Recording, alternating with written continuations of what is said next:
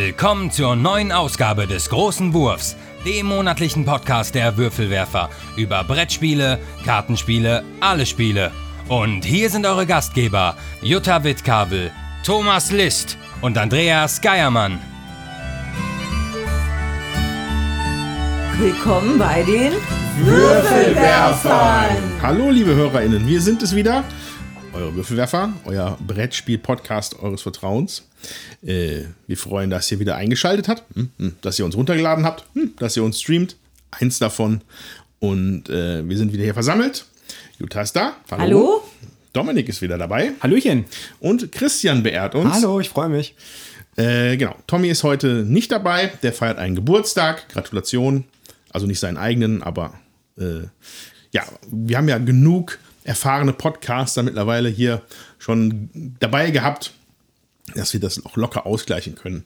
Und deswegen freue ich mich jetzt in dieser Viererrunde ähm, ein kleines Spiel zu besprechen, das sich Everdell nennt. Ne? Genau. Everdell. Wie hieß der Autor? James R. Wilson. Das Spiel ist in Deutsch beim Pegasus Verlag erschienen. Ab 10 Jahre, ein bis vier Spieler, 40 bis nur 80 Minuten steht drauf. Genau. Und äh, das Spiel selber äh, ist wahrscheinlich ist kein Geheimtipp oder so. Das, das ist relativ prominent gewesen. Gibt es auch schon eine Weile, zumindest in verschiedenen Vari Variationen und Versionen. Da können uns aber bestimmt Christian später noch was zu sagen. Ähm, und ja, das Spiel werden wir heute spielen und auf den Prüfstand stellen und dann, dann davon berichten. Genau. Genau. Und sonst so? Wie geht's? Ja, wir sind jetzt ein paar Tage vor der Messe.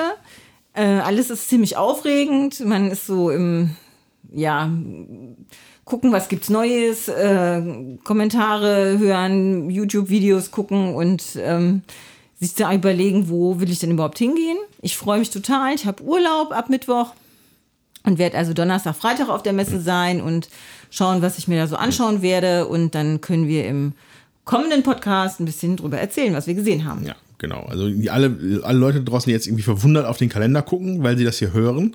Ähm, ja, das ist natürlich wieder ein Blick hinter den Vorhang. Äh, unsere Episoden ähm, erscheinen ja monatlich, aber wann wir sie aufnehmen, das ist immer mal ein bisschen unterschiedlich. Und in diesem Fall sind wir jetzt gerade noch Anfang Oktober, mehr oder weniger. Und ihr hört uns dann wahrscheinlich im November. Genau. Äh, nicht wundern. Aber ich bin auch gespannt auf die Messe. Mit viel Arbeit verbunden sein.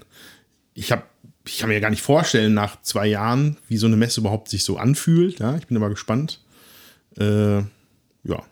Du, du gehst wahrscheinlich, Dominik, oder? Genau, also ich freue mich mittlerweile auch tierisch. So vor anderthalb Wochen war das für mich irgendwie alles noch so weit weg. Da dachte ich, das ist irgendwie ah, in fünf, sechs Wochen, das hat sich noch gar nicht angefühlt, aber jetzt so die letzte Woche davor, man wird doch kribbelig und hibbelig und ich freue mich. Ähm, Donnerstag und Freitag bin ich vor Ort. Ähm, ich freue mich auch, auch weil immer mehr Alltag wirklich ins Leben wieder zurückführt. Hm. Ja. Ähm, bin gespannt, wie das umgesetzt wird und ich äh, freue mich auch, was es so für neuen heißen Scheiß gibt. Ja. Wobei ich natürlich wieder überhaupt. Ich hätte jetzt wieder geguckt, ich guck mal, ist Flügelschlagerweiterung ja, nein, nein, okay, Nein. mehr kriege ich nicht mit. Zum Glück musst du arbeiten. ja, zum Glück muss ich arbeiten. Zum Glück. Ja. Naja. Okay, gut. Ähm, dann würde ich sagen, legen wir mal los im Programm. Und als erstes kommt natürlich, wie immer, unsere Gespielsektion. Bis gleich.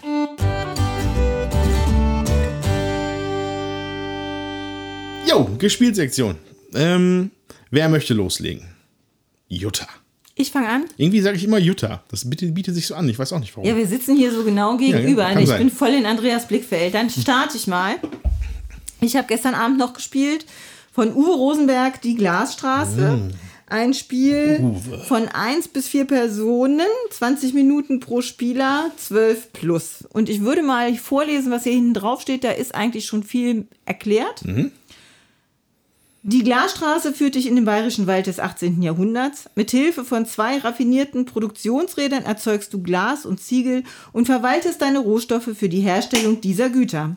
Auf deinem Spielertableau gestaltest du die Landschaft zu deinem Vorteil und baust die verschiedensten Gebäude, um daraus im Spiel Nutzen zu ziehen. Zentrales Spielelement sind 15 Personenkarten, die jeder Spieler zur Verfügung hat und fünf davon in jeder Bauperiode auswählt. Haben deine Mitspieler die gleiche Karte auf der Hand, so schränkt das deine Aktionsmöglichkeiten ein. Flexibel auf diese Unwägbarkeiten reagieren zu können, ist der Schlüssel zum Erfolg. Also darum geht's.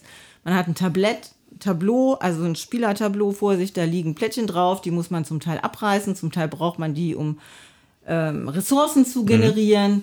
Man baut äh, neue Gebäude darauf, mit denen man dann auch Siegpunkte generiert und man hat im Prinzip äh, drei, beziehungsweise je nachdem, mit wie vielen Leuten man spielt, vier Spielrunden Zeit, äh, das zu gestalten. Okay.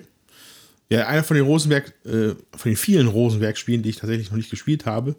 Ähm, äh, ja, aber ähm, wo würdest du es jetzt so einordnen? Ja, ich würde schon Kenner-Expertenspiel einordnen, weil äh, die Schwierigkeit ist, man hat halt diese zwei Produktionsräder und wenn da Ressourcen vorliegen, dann stoppt die Produktion. Also man versucht, bestimmte Ressourcen weiter nach hinten zu kriegen, damit man mehr Glas oder Ziegel hat. Das sind so besondere Güter, die man auch braucht, um Gebäude zu bauen. Äh, andererseits, wenn man die Ressourcen äh, vorne weggeschafft hat, dann dreht sich das Rad. Und äh, wenn sich das Rad dreht, und man braucht vielleicht viel Lehm, um irgendwie ein Gebäude zu äh, bauen zu können. Man baut das äh, Lehm weg, also setzt das nach vorne, mhm. das Rad zieht nach. Kann es also sein, dass man dann doch wieder kein Lehm hat. Und man muss halt wirklich gucken, wie äh, manage ich meine Rohstoffe geschickt auf diesen zwei ähm, Rädern, damit ich die Rohstoffe, die mir, die ich brauche, um bestimmte Gebäude zu bauen und die auch passend auf mein Board zu setzen, dass ich genug Rohstoffe äh, genug Siegpunkte kriege, ähm, das ist nicht so ganz ohne. Okay, das ist, das hat jetzt aber, ist jetzt aber keine Ähnlichkeit zu Wasserkraft mit diesem Rad, oder? Nee, das ist eigentlich mehr ein, ähm, bei Wasserkraft hast du ja die, die Ressourcen, die sind dann geblockt. Und hier kannst du die nach vorne oder nach hinten setzen und setzt sie nach vorne, wenn du sie bekommst, sozusagen. Mhm. Dann dreht das Rad nach oder eben halt nicht. Wenn da kein Rohstoff mehr ist, dreht das Rad halt nach, sonst nicht. Und äh, wenn du die ausgibst, setzt du die halt auch wieder zurück. Okay. So, so dass dann, wenn das Rad, wenn sich das Rad dreht, zeigt dir da halt immer dann nochmal an, wie viel Rohstoffe das hat. Also okay. du jetzt dann hast. Okay, okay, okay, okay. Äh, ja, wahrscheinlich hochinteressant. Tatsächlich, äh, mein Schränkchen, mein, mein Spieleschrank äh, ist jetzt schon relativ gut gefüllt mit Rosenbergs. Ähm, aber einer, einer, ein mehr, einer mehr geht immer. Was halt hier schön ist, ist tatsächlich diese, du hast halt 15 Karten, die, da sind verschiedene äh, Berufe, sag ich jetzt mal drauf, und mit diesen Berufen versuchst du halt deine Ressourcen zu managen. Und ähm, du wählst fünf Karten aus und die werden, äh, du legst sie halt verdeckt vor dir ab und dann geht es halt der Reihe nach. Wer Startspieler ist, dreht halt zuerst seine Karte um. Und wenn jemand anders aus der äh, Runde diese gleiche Karte auf der Hand hat, dann meldet der sich sozusagen und sagt, boah, ich habe die auch. Weil wenn man die Karte alleine ausspielt, dann darf man diese zwei Aktionen, die da drauf sind, alleine machen. Mhm. Dann kann man beide Aktionen machen. Ist es aber so, dass jemand anders diese Karte auch hat, dann darf man sich eine von diesen beiden Aktionen auswählen und kann halt nur eine machen. Okay, und der andere macht und der die andere? andere kann auch eine machen. Und hat sozusagen äh, eine zusätzliche Karte, die er ausgespielt hat. Also normalerweise okay. hat er nur drei Aktionen, aber wenn er eine Karte auf, die, auf der Hand hat, dass jemand anders, die jemand anders auch hat, hat er sozusagen noch eine vierte Aktion. Also eine vierte Möglichkeit, äh, eine Aktion zu machen. Man hat dann halt ähm, an diesem Board, was man vor sich liegen hat, so zwei Slots sozusagen, wo man eben so Karten dann auch noch ausspielen könnte. Wenn jetzt jemand noch eine dritte, also eine dritte Karte könnte man halt nicht. Man kann halt höchstens fünf Aktionen machen dann in einer Runde. Und ja, es ist interessant. Also ich finde es, äh, ich hatte es jetzt lange nicht gespielt. Ich habe auch noch mal wieder eine Weile gebraucht, um überhaupt reinzukommen. Und man wird da eben auch besser. Wenn man das öfter spielt, dann weiß man auch, welche Gebäude können vielleicht kommen oder eben auch nicht. Und was mache ich mit der Auslage, die da vor mir liegt. Man hat auch wirklich bestimmt 15 Gebäude einer Sorte, also äh, oder auch mehr die da sind. Es gibt diesen Hauptplan, wo diese Gebäude ausliegen. Da sind immer vier von einer Sorte in einer Reihe. Und es gibt drei unterschiedliche Arten. Es gibt welche, die geben dir Rohstoffe, es gibt welche, die geben dir eine zusätzliche Aktion, jetzt direkt im Spiel. Und dann gibt es äh, welche, die geben dir fürs Ende, für Siegpunkte. Mhm. Bringen sie dir. Und du entscheidest halt, wie baue ich mir daraus halt eine Engine auf, um möglichst viel Siegpunkte sozusagen zu generieren. Und viel macht man da jetzt nicht an Siegpunkten. Also das äh, muss einem auch klar sein. Wir hatten vorhin, als wir noch draußen in der Sonne standen, darüber gesprochen, dass halt bei vielen Spielen irgendwie die Mechaniken wiederholen sich. Und du beschreibst jetzt zwei Sachen, die für mich wie was ganz Innovatives klingen. Also etwas, was ich halt zumindest jetzt von keinem anderen Spiel kenne. Ähm, und dann dazu halt eben noch bei einem Rosenberg, die für mich gefühlt, also die, die ich kenne, haben dann doch schon sehr viele Ähnlichkeiten untereinander. Und jetzt gleichzeitig kommt dann das Spiel und mit zwei innovativen Mechaniken, die ich so nicht kannte. Das klingt ganz spannend. Also, wie, wie alt ist es denn, wenn du sagtest, äh, wir hatten es schon lange nicht mehr auf dem Tisch? Das ist von 2013. Oh, okay. Das ist auch gerade ausverkauft und es wird eine Neuauflage geben bei Feuerland. Und ähm, das äh, weiß ich auch sozusagen ganz frisch, dass es da eine Neuauflage geben wird. Und ich finde, dass, ähm, das lohnt sich. So, ähm, der Rosenberg hat so einen ähnlichen Mechanismus bei ähm, Ora et Labora auch äh, schon mit so einem Rad- und Ressourcenmanagement und auch ähm, Sachen irgendwie rechts und links bauen. Was ich aber mir mal durchgelesen habe von der Regel, aber leider auch noch nicht gespielt. So. Und ähm, von daher sind, kann ich mir vorstellen, dass ähm, Ora et Labora und die Glasstraße so von den Mechaniken so ein bisschen ähm, äh, miteinander korrespondieren, sage ich jetzt mal. Ja, aber. Ja, Ähm, Wäre ja nicht untypisch, sage ich mal, Rosenberg-Spiele. Äh, wenn man so, ein, so einen Wurf von drei, vieren hat, die so über ein paar Jahre erschienen sind, dann merkt man schon, dass es auch teilweise ein bisschen so Iterationen oder Spielarten sind von dem, was er da schon gemacht hat. Und dann Genau. beste Beispiel sind ja die Puzzle-Dinger, die drei. ja, genau. Äh, ja, aber das ist ja nichts Verwerfliches. Aber auch gleichzeitig auch wieder was Hochthematisches. Ne? Das, das kann er ja eben genauso gut. Also beim letzten Mal hattet ihr über aller Erde auch gesprochen und ähm, da ging es ja auch ganz klar in eine Richtung, dass da schon ein Thema ist, was eben das Spiel selber dominiert und was durch das Spiel gut umgesetzt ist. Scheint ja hier auch der Fall zu sein. Ja, also diese Glasstraße ist eine Route durch den Bayerischen und den Oberpfälzer Wald, die zu vieles, vielen historischen Orten der Glasproduktion führt. Und auf 250 Kilometer Länge verbindet sie Glashütten, Museen und Kunstwerke rund um das Thema Glas. Und da ist natürlich dann auch in der Regel äh, noch mal ein bisschen was dazu geschrieben, mehr als dieser eine Satz, den ich jetzt hier von der Packung abgelesen habe. Und ich finde, das hat er halt auch immer gut gemacht, dass er da ähm, sich da was gestaltet, äh, um ja einen Ort, äh, der, es ihnen dann auch angetan hat, sag ich mal, von der Historie her. Das finde ich immer ganz schön. Also mir hat das Spiel äh, Spaß gemacht gestern Abend. Wie gesagt, ich brauchte ein bisschen, um wieder reinzukommen, aber es, ich, für meine Begriffe rentiert es sich. Und ich würde es ja Kenner- bis Expertenspiel einordnen. Ja, cool. Hört sich interessant an. Äh, wir müssen auch mal aller Erde spielen, Christian. Wir müssen alle Erde spielen. Ich glaube aber, wir müssen das hier auch spielen. Also ich bin tatsächlich ein bisschen neugierig. Ähm, eine Frage noch. ähm, Ja, gerne. äh, Für mich. Ähm, bei aller Erde war das halt so, ähm, dass die äh, Mechaniken aufeinander aufgebaut sind. Also so hattet ihr es zumindest beschrieben. Man muss, glaube ich, das, das Getreide ernten, um damit Mehl zu machen und damit dann Brot zu machen. also, so- ein oder, oder man muss die abstrakter, es geht ein Produkte. bisschen schneller. Also du musst mit der Weizen in dem Sinne nicht mehr so viel machen. Das produzierst du, aber dann kannst du halt zum Bäcker gehen und dann gibst du einfach Weizen ab Ja. und musst dann nicht noch Mehl oder so herstellen. Ist das hierbei auch genauso und ist das für mich, der für mich als jemand, der nicht unbedingt weiß, wie Glasproduktion funktioniert, ähm, ist das schlüssig, dass die Dinge aufeinander aufbauen oder ist es unabhängig voneinander? Äh, Nee, es ist jetzt nicht so mega abhängig voneinander. Du brauchst halt die Rohstoffe, du brauchst halt Sand. Ohne Sand kannst du halt nichts machen, aber ähm, es ist jetzt nicht so, ich gebe dies ab und kriege dann dafür das, ne, sondern das bildet sich eher äh, über diesen Radmechanismus ab. Wenn du mit dem Sand nach vorne gehst, ähm, sozusagen, ähm, dann dreht sich das Rad, dann, gibt, dann verbraucht sich der Sand, aber dafür auf der anderen Seite ist das Glas, geht, hast du dann mehr Glas. Hm, okay, alles klar. So, aber mehr wie drei Glas kann man halt auch nie haben oder mehr wie drei Ziegel. Cool. So, wer möchte als nächster? Dominik. Jawohl. Ähm, bei mir gab es in letzter Zeit unter anderem ähm, die Taverne im tiefen Tal auf dem Tisch. Ähm, das ist ja jetzt auch schon, glaube ich, zwei Jahre alt. Ist damals bei Schmidt-Spiele erschienen vom äh, lieben Wolfgang Warsch. Das war in seiner Zeit, wo er, glaube alles Mögliche auf einmal rausgehauen hat und irgendwie in letzter Zeit hört man irgendwie kaum noch was. Also ich wüsste jetzt nicht, dass der in letzter Zeit was gemacht hatte. Ähm, ja, worum geht es denn in den Tavernen im tiefen Tal? Ähm, wie man schon vermuten kann bei dem äh, Namen, ist jeder Besitzer bzw. Wirt von einer Taverne. Und mechanisch funktioniert es mit einem Deckbilder kombiniert mit einem äh, Dice Drafter. Wir haben jeder seine eigene Taverne vor sich liegen und man hat äh, deckbildermäßig sein Deck am Anfang aus äh, zehn Karten und man hat eine Reihe von unterschiedlichen Angestellten, wie den äh, Wirt, dann hat man äh, einen, eine Kellnerin, kann man sich freischalten, man hat den Tellerwäscher etc., die einem immer wieder helfen, äh, das aufzuwässern. Ähm, natürlich braucht man halt auch die ganzen Gäste.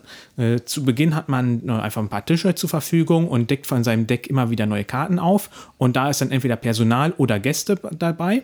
Und sobald alle meine Tische belegt sind, muss ich aufhören, weiter Karten aufzusetzen. Dann habe ich im Prinzip jetzt die Auslage vor mir liegen und kann schauen, hm, was ich denn jetzt überhaupt machen kann. Also wenn ich äh, in dem Spiel gibt es zwei Währungen, einmal Geld und einmal Bier. Mit dem einen kann ich mir neues Personal kaufen und mit dem anderen neue Gäste.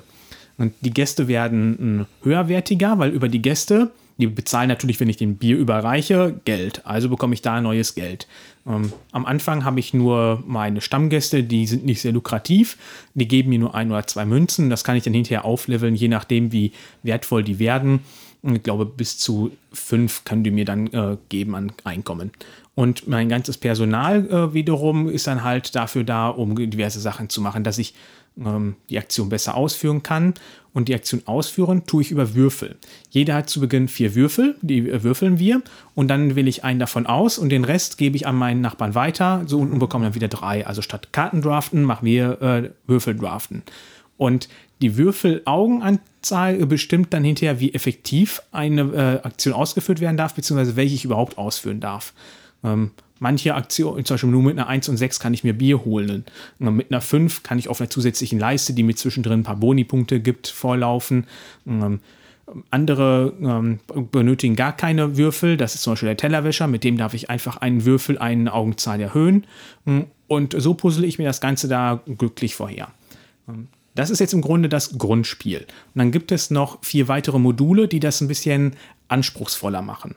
Das Grundspiel würde ich sagen, das ist so am unteren Kennerniveau und da kommt man relativ oder sehr zügig eigentlich rein. Das ist nicht sehr komplex, das ist ein guter Einstieg in das äh, Kenner, äh, Kennerspielmilieu.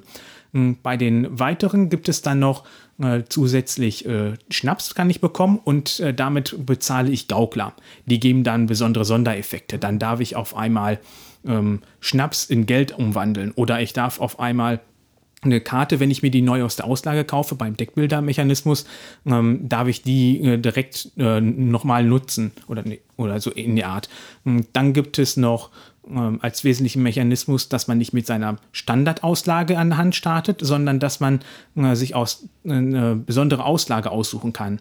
Oder auf seinem Tableau sind diverse Aktionen und wie ich ja eben erklärt habe, und die kann ich aufwerten. Dann werden die immer lukrativer. Zum Beispiel statt einer Münze bekomme ich immer drei Münzen oder statt ein Bier bekomme ich zwei Bier. Und das muss ich entweder mit Bier bezahlen oder äh, am Anfang äh, des Spiels kann ich das automatisch durch diese besondere Auslage einmal machen. Das heißt, wir starten auf einmal asymmetrisch und haben nicht mehr alle den gleichen Start. Und das letzte ist ein sogenanntes Gästebuch. Immer wenn ich mir neue Gäste kaufe, unterschreiben die mein Gästebuch und wenn ich da eine äh, Spalte oder Zeile voll habe, bekomme ich immer noch äh, Bonuseffekte, beziehungsweise auch Adlige. Adlige sind besondere Gäste, die äh, vermüllen mir nicht meine ganzen Tische. Hm. Und das ist im Prinzip schon das ganze Spiel. Und am Anfang habe ich gedacht, das ist irgendwie recht öde und tröge und hat mich gar nicht so gereizt.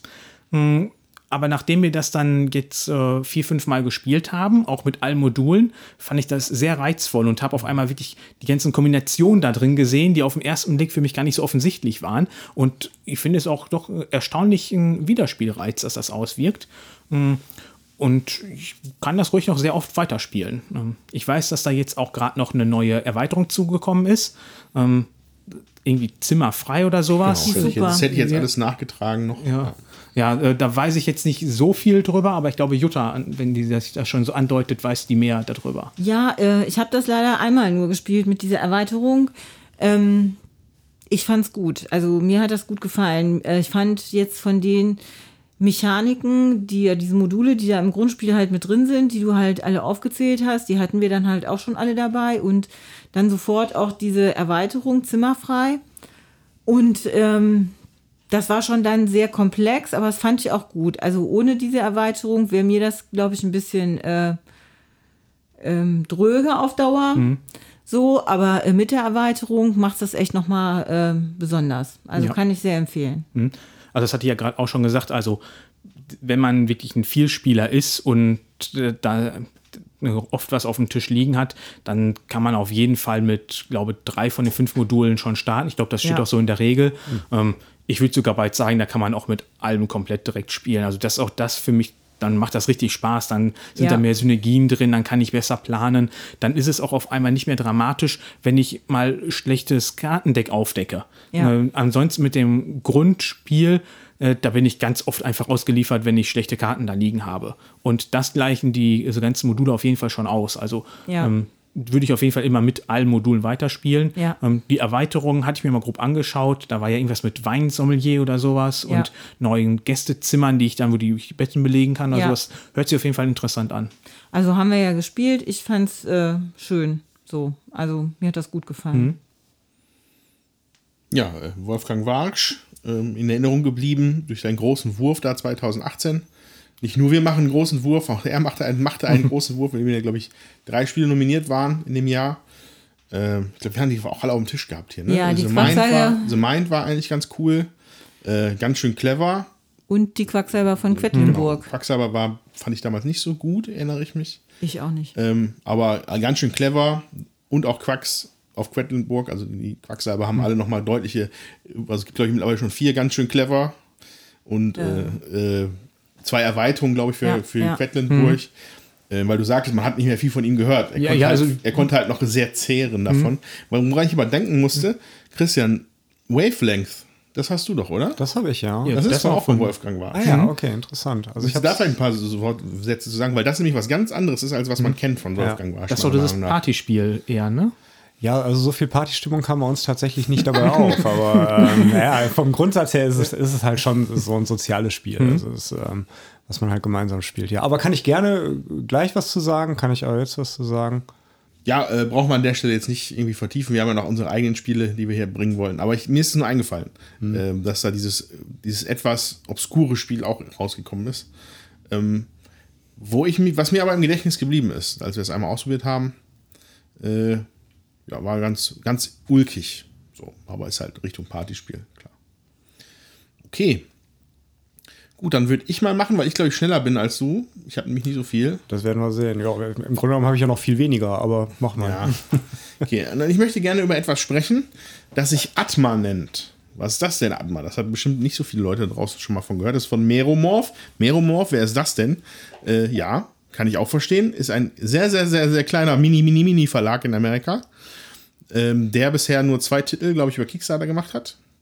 Waren mir damals aufgefallen mit dem ersten Spiel von, von ihrer Tätigkeit. Das war dann Shipwreck Arcana so ein Lo- Logik-Deduktionsspiel, was bei uns immer wieder gerne auf den Tisch kommt. Ne? Das spielen wir wirklich gerne. Ähm, und jetzt haben die einen zweiten Kickstarter gemacht, wo sie aber komplett in eine andere Richtung gegangen sind. Und zwar äh, nennt es sich Atma, a Role-Playing Card Game. So. Okay, und das, die, das Versprechen, was dieses Produkt gibt, ist eine komplette, ein komplette Pen and Papers, huch, eine komplette Pen and Paper Session, also eine Rollenspielrunde, in zwei Stunden spielen zu können. So, und zwar in einer Art von äh, kooperativer Erzählweise, die insofern funktioniert, dass man halt eine, eine gewisse Menge Spieler hat. Die kriegen dann aus einem Deck von, ja, was heißt Deck? Also es gibt sicherlich 30 verschiedene Charaktere, die da schon vorgefertigt sind. Und ein Charakterdeck besteht aus insgesamt acht Karten, ähm, die auf, auf einer Seite, das sind so große Tarotkarten, ne, schöne, schöne Größe, schöne Size, wo ganz viel über die Story dieses Charakters steht. Ne?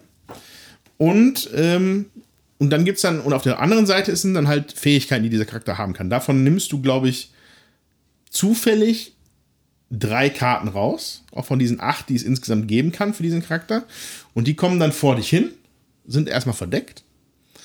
Und ähm, da kannst du quasi, können die Spieler je, ne, in dieser Rollenspielerzählung, wenn sie dann Sachen, also wenn sie verschiedene Abschnitte schaffen, werden diese Karten umgedreht und dann werden die Fähigkeiten freigeschaltet für diesen Charakter.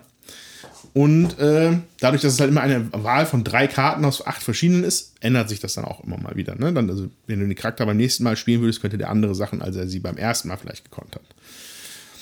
So, ähm, dann, dann gibt es natürlich einen Spielleiter, der quasi so ein, äh, ja, die, das Spiel-Setup mitmacht. Und zwar äh, in dem Kickstarter waren, fängt, man fängt immer erst an mit einem Ort. Es gibt vier, glaube ich, vier verschiedene Orte, die halt sich ausgedacht worden sind von den Autoren. Also, was, was haben wir hier? Hm. Schau mal kurz, Tipper City heißt das. Das war so, so eine Schmugglerstadt, nehme ich zumindest an, aber da komme ich später zu. Ähm, jedenfalls fängt man mit einem Ort an, man sucht sich einen aus. Dann hat dieser Ort auch ein Deck. Ne?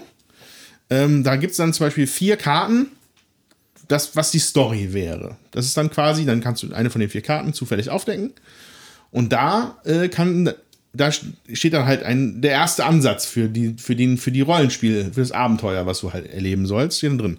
So, äh, zum Beispiel hatten wir den Be Beispiel, wo ich jetzt in einer Partie, wo ich gespielt hatte, äh, galt es dann, äh, das ein geheimnisvolles Signal zu finden. So, was sich unter der Erde verbirgt. So, mehr Info kriegst du dann erstmal nicht, weil es geht ja um improvisiertes, gemeinsames Storytelling.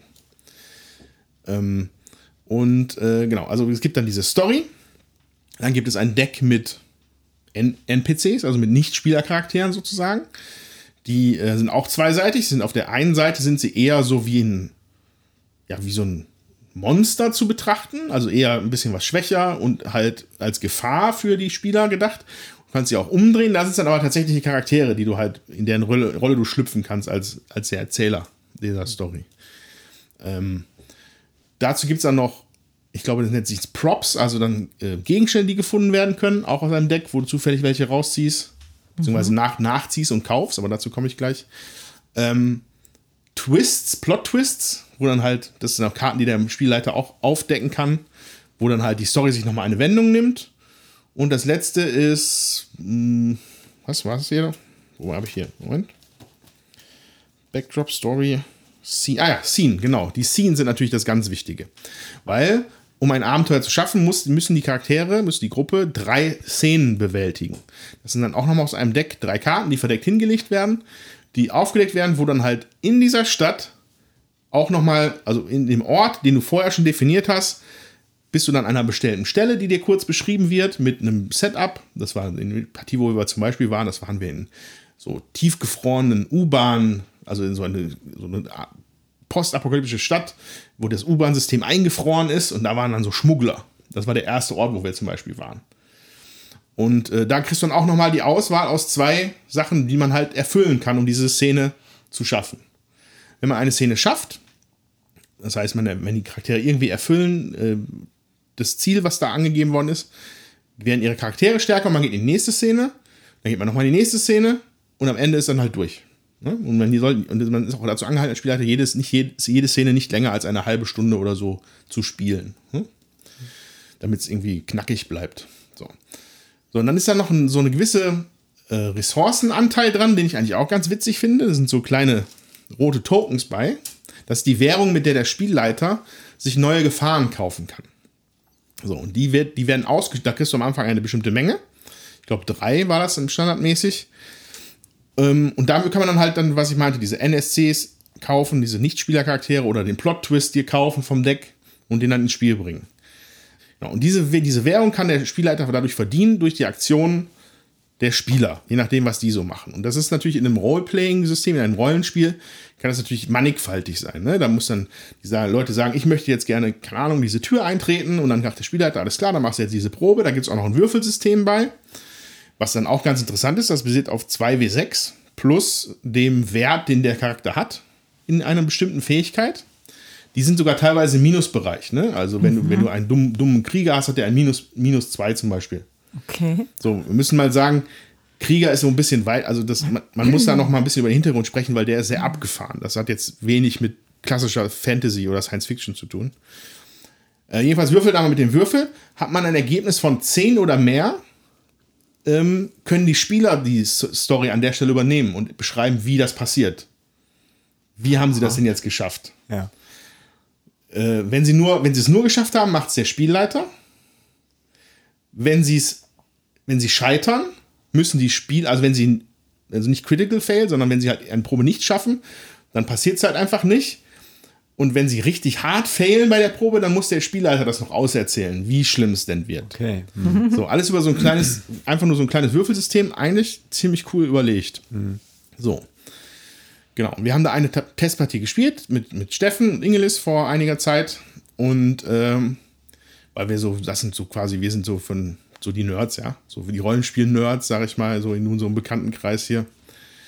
Und das fing sich dann ganz gut an, war dann aber ein bisschen gronkelig. Weil, aber das hat, glaube ich, verschiedene Gründe. Ich glaube, weil wir erstmal nicht gewohnt sind, dass wir kooperativ ein Rollenspiel, Pen and Paper spielen. Und normalerweise ist es halt immer, du hast den Spielleiter und du hast die Spieler. Und da ist halt immer so ein gewisser Konflikt. Und die Spieler wollen halt was präsentiert bekommen. So, und an dieser, bei Atma hat der Spielleiter erstmal nichts zu präsentieren, weil alle von diesen Karten erstmal ausgehen müssen. So, dazu kam dann, dass dieser Hintergrund sehr, sehr, sehr, sehr abgefahren ist. Also, das ist halt in so einer Science-Fiction-Fantasy-Mischwelt, wo irgendwelche Aliens aufgetaucht sind. Ich, ich weiß es nicht, weil man nämlich auch keine Möglichkeit hat, diesen Story-Hintergrund irgendwie vorweg zu lesen, was auch ungewöhnlich ist für einen klassischen Pen-and-Paper-Spielleiter. Normalerweise weißt du, okay, das ist die Welt, das ist der Kontext.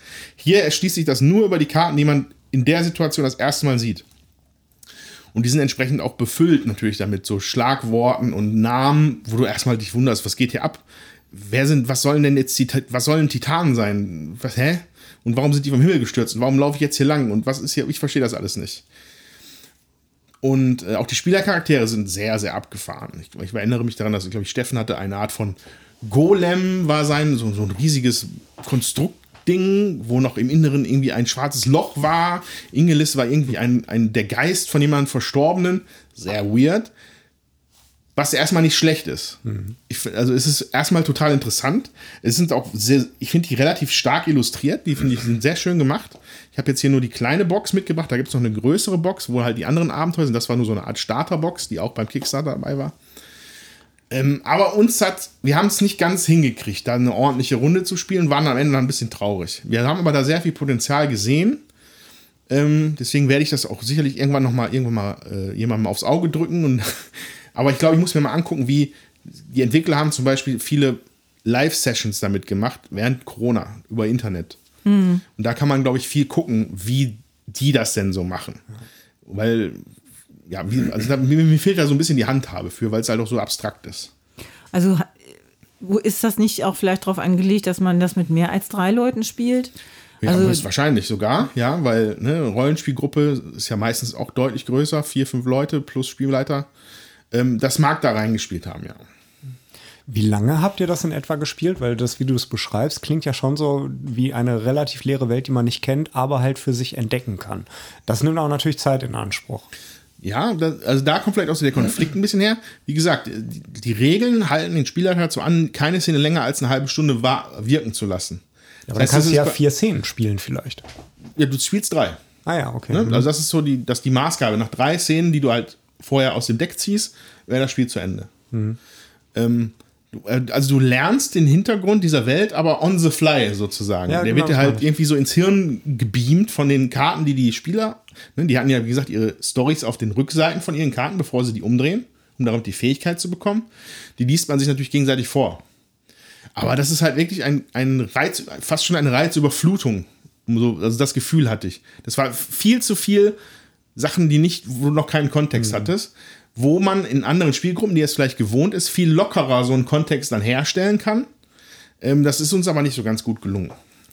Glaubst du denn, dass das bei einer neuen Partie in der gleichen Besetzung besser wäre oder ist das so individuell mit der ganzen Geschichte, dass das euch trotzdem wieder genauso treffen würde? Ich glaube, dass es nochmal, es wirkt so, dass es nochmal sicherlich noch zwei, drei, viermal merkwürdig kurios sein würde, ähm, weil auch zum Beispiel die Szenen ja zufällig gezogen werden und dann hatten wir die, äh, die Kombination, die haben wir dann nachher angeguckt, ne, aufgedeckt haben. Wir haben, glaube ich, nach der zweiten Szene aufgehört, weil es irgendwie so, wir haben uns da in so eine Sackgasse geredet. Ähm, die erste Szene war dieser, dieser Schmuggler-Außenposten unten in den gefrorenen U-Bahn-Stationen. Das zweite war dann der Tresor irgendeines Schmuckhändlers der dann, den du da irgendwo findest. Und das letzte wäre dann irgendeine Seuchenstation in einem Krankenhaus gewesen. Die machen alle, für sich machen die Sinn, wenn man nachher so die Dinge liest, die dann da stehen. Also, weil, weil in dieser Stadt herrscht auch irgendeine Krankheit. Aber das, das weißt du am Anfang nicht. Dass das die Intention ist. Und mir persönlich hat da die kreative Energie gefehlt, das auch alles miteinander zu verwiegen, ver, ver, spontan zu verweben. Ja? Ähm, aber ich finde es zumindest sehr interessant. Ähm, den, deswegen habe ich es auch unterstützt quasi, weil ich einfach Storytelling interessiert mich privat, beruflich, ja. Ähm, und da sind da schon interessante Ansätze, das muss ich schon sagen. Aber es ist ein bisschen gronkelig. Ein bisschen gronkelig. Wie bist du denn auf dieses Spiel aufmerksam geworden? Wenn das jetzt quasi das zweite Werk ist von dem Verlag ist, bist du durch Zufall bei Kickstarter einfach darauf aufmerksam geworden oder Ich war, ich war halt Teil der ersten Kampagne mit, mit Shipwreck Arcana. Und dann ist es mir halt einfach auf, auf, die, auf den Tisch gespült worden. Aber ich habe es dann erst bei Kickstarter gesehen, vorher nicht. Ja, also wenn ihr, wenn irgendjemand da draußen Erfahrung mit Atma hat, bitte schreibt mir oder uns, das würde mich mal total interessieren, wie das denn eigentlich zu funktionieren hat. Ähm, auf jeden Fall ziemlich interessant. Witzig war an dem Abend äh, auch noch, ja, also ich hatte zwischendurch was anderes gespielt, als Ingelis dann anfing, äh, dem Andreas mit dem Atma-Karten ein Tarot zu legen. Das ging auch Ja, und äh, das geht aber auch nur, wenn man Ingelis ist. Ja, Spricht das aber auch für die Illustration, ne? das, ja, das stimmt. Wobei es war, es war tatsächlich die von Shipwreck Arcana, nicht die hiervon. Ah, okay. Aber, okay. Ja, aber es würde vermutlich hiermit auch gehen. Gibt es eine vorgeschlagene Spielerzahl? Also es geht ja meist auseinander, was sagt der Entwickler, für wie viele Personen ist es geeignet und was sagt beispielsweise auch Boardgame Geek, am besten ist es mit x Personen. Also Boarding Geek habe ich noch nicht, nicht geguckt. Hm. Habe auch noch nicht viel gefunden, glaube ich, dazu im Internet. Auf der Box steht zwei bis fünf Spieler. Ah ja, okay. So, das Spiel ist von, von Kevin und Matthew Bishop, einem Bruderpaar, die da hinter Meromorph quasi stecken. Also wie du es beschreibst, klingt es für mich so, als ob es halt mit mehr Leuten tatsächlich noch mal ein Stück weit besser ist. Ähm, ich würde mich gerne anbieten, das mit dir zu Ja, cool. Und tatsächlich, also Shipwreck Arcana ist wirklich ein Garant für unscheinbar, für ein unscheinbares kleines Spiel, was aber unglaublich viel Tiefe hat. Ja. Und deshalb, also ich bin sehr neugierig. Sieht von hier aus jedenfalls sehr gut aus. Äh, ja, ist es auch. Also finde ich cool. Mehr Spieler hast du den Vorteil, dass mehr Leute an der Story halt feilen können, mitfeilen können, ja, sich da gegenseitig was erzählen können. Hat aber auch mehr Potenzial dafür, dass es jemand dabei hat, der das halt überhaupt nicht mit umgehen kann, der es irgendwie blöd findet und dann da keinen Bock drauf hat. Also man muss ja schon sehr spezialisierten Geschmack haben, glaube ich, überhaupt so ein kooperatives Storytelling-Spiel zu spielen, würde ich mal Das sagen. finde ich auch, aber ich finde, das kann man ja sagen. Ne? Also ich persönlich jetzt für meinen äh, Teil tue mir ein bisschen schwer damit, hier aus dem Nichts irgendwie eine Geschichte zu erfinden. Und also ich äh, wäre jetzt nicht so der ähm, erste Ansprechpartner, glaube ich, würde mich auch nicht freiwillig melden, so, weil ich einfach merke, dass äh, oder weiß, dass, dass ich da Schwierigkeiten hätte. Aber ähm, ja, ich finde, das muss man wirklich dann mit Leuten machen, die da Bock drauf haben, die richtige Ja. Runde. Und dann wird das auch funktionieren, denke ich. Ansonsten finde ich das sehr erstrebenswert, eine komplette Pen-Paper-Session innerhalb anderthalb Stunden irgendwie abzuhandeln. Wenn man das volle Gefühl einer Pen-Paper-Session davon bekommen würde, das wäre nicht schlecht. Weißt du noch, was es gekostet hat? Weil es sieht tatsächlich nicht nach, nach viel Material aus, aber dafür sehr hochwertig. Wie gesagt, das ist nur die, die Interlude-Box. Dann die, die normale Box ist nochmal, ups. Die normale Box ist was breiter und höher. Und es sind halt alles Tarotkarten. Ich glaube, es sind insgesamt sicherlich um die 500, würde ich tippen. Oh. Ui, ah, okay. Also hier sind es jetzt 87 drin gewesen. Ja. Wenn du dann noch, dann, und aus die, gro die große Box beinhaltet noch deutlich mehr. Ähm, es sind halt, glaube ich, insgesamt vier oder fünf von diesen Schauplätzen. Die halt ihren entsprechenden Decks und äh, Ah ja, guck mal, äh, Dominik hat es kurz aufge, aufgerufen. Ja, für schlanke 15 US-Dollar gab es diese Interlude-Box und das ganz komplette volle Ding für 40 US-Dollar. Okay, ja, da kann man nicht meckern. Also da, äh, genau. Ja, ich bin bei teuren Kickstarter bin ich auch meistens so ein bisschen zurückhaltender. Äh, aber da konnte ich nicht widerstehen bei der Price Range. Ja, genau. So viel zu Thema Atma Roleplaying Game von Meromorph Games. Kurios. So, dann bleibt noch Christian. Genau, also ich habe tatsächlich in der Vergangenheit jetzt nicht so wahnsinnig viele neue Sachen gespielt. Was ich jetzt gestern ganz aktuell auf dem Tisch hatte, war auch das Abenteurer-Deck aus Klong, von dem der Dominik beim vorletzten Mal berichtet hatte. Ähm, ansonsten habe ich sehr viel Root gespielt. Davon hatte der Andreas hier im Podcast schon mal berichtet. Das habe ich aber auch nur digital gespielt, weil mir da einfach die Echtzeit-MitspielerInnen gefehlt haben. Und äh, da warte ich drauf, dass jetzt die Erweiterungen kommen. Dann wird das sicherlich auch nochmal auf den Tisch kommen.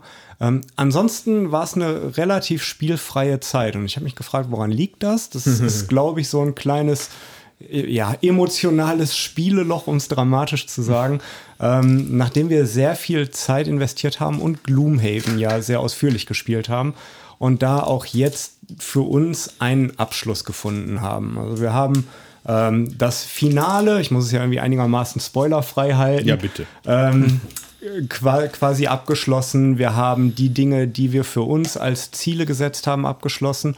Wir haben die Dinge geöffnet, die wir öffnen wollten.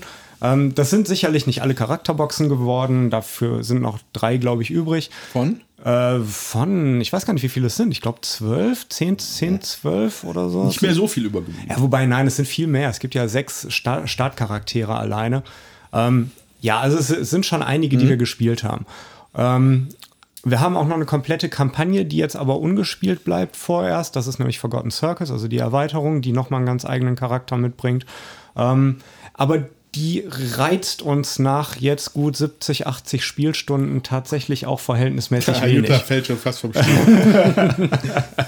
Ja, also das wurde nach hinten raus wurde es tatsächlich halt zäh. Also wir haben sehr viel Spaß gehabt. Ich hatte vor allem auch sehr viel Spaß, das irgendwie dreimal die Woche auf den Tisch zu kriegen und die Story auch voranzubringen. Ähm, wir haben ein bisschen auch zur Mitte unserer Spielzeit da, davon profitiert, dass wir starke Charaktere hatten, die auch viel Spaß gemacht haben. Und wenn du dann auch gewohnt bist, einen starken Charakter zu haben mit vielen Möglichkeiten, der sich schön spielen lässt, der komplex genug ist, um dich auch bei der Stange zu halten, und dann nachher irgendwas hast, was eher so vor sich hin dümpelt, dann ist das schon schwierig, sich zu motivieren, weiterzumachen. Und da hingen wir dann jetzt. Das ist euch passiert, ja? Das ist uns zum Ende Ich, ich hätte jetzt mal gedacht, passiert. dass die vorgestellten Charaktere halt einfach vielleicht ein bisschen mehr Power direkt mitbringen. Nee, zwangs nicht zwangsläufig. Also du hast halt dadurch, dass du die Stadt verbesserst, die Wohlstandsstufe ausbaust, startest du neue Charaktere auf einem höheren Level. Und dadurch bringen die mehr Power mit. Aber ein Level 7 Charakter A bringt nochmal vielleicht ein anderes Stärkelevel als ein Level 7 Charakter der Klasse B. Heißt, ich will jetzt halt keine Namen hier nennen. Ja, ja. Und ähm, das hat es dann schon echt schwierig gemacht, weil es zwischendurch richtig, richtig gebockt hat und dann zum Ende hin war es dann halt ein bisschen mittel, gerade wenn du es zu zweit spielst und, und der eine Spieler oder die Spielerin halt ganz viel äh, Monster besiegt und die ganzen coolen Sachen alle macht und du dümpelst da vor dich hin und bewegst dich ein bisschen und heilst dann. Das ist halt ein bisschen unbefriedigend. Und ähm, das ist uns leider zum Ende hin dann passiert. Das trübt aber tatsächlich unser Spielgefühl in der Gänze gar nicht. Das war halt immer noch eine ganz tolle Zeit, die wir hatten. Es ist ein super Spiel. Ähm, ich würde da auch nicht über das Spiel selber was Schlechtes sagen. Ich freue mich auch sehr auf Frosthaven, wenn es denn irgendwann kommt. Aber Gloomhaven selber, das ist jetzt für uns erstmal fertig und ist weggepackt.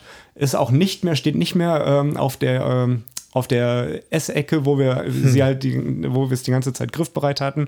Mittlerweile ist es dann eben unter der äh, Sitzmöglichkeit gelandet. Ähm, ja, da ist jetzt erstmal für längere Zeit Pause angesagt. Ich weiß nicht, ob wir es nochmal rausholen werden. Ja, super. Also ich finde es total interessant, mal mit jemandem zu sprechen, der sagt, ich habe jetzt Gloomhaven quasi erstmal durchgespielt. Das sind, glaube ich, sehr, sehr wenige Leute in der Gänze. Ja.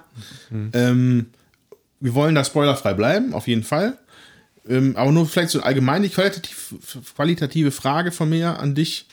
Hat es denn alles so dir gegeben, was du dir so vorgestellt hast? Hat es dich auch nochmal überrascht? Oder ähm, bringt dieser Legacy-Modus Dinge mit, die man nicht sofort am Anfang schon sieht?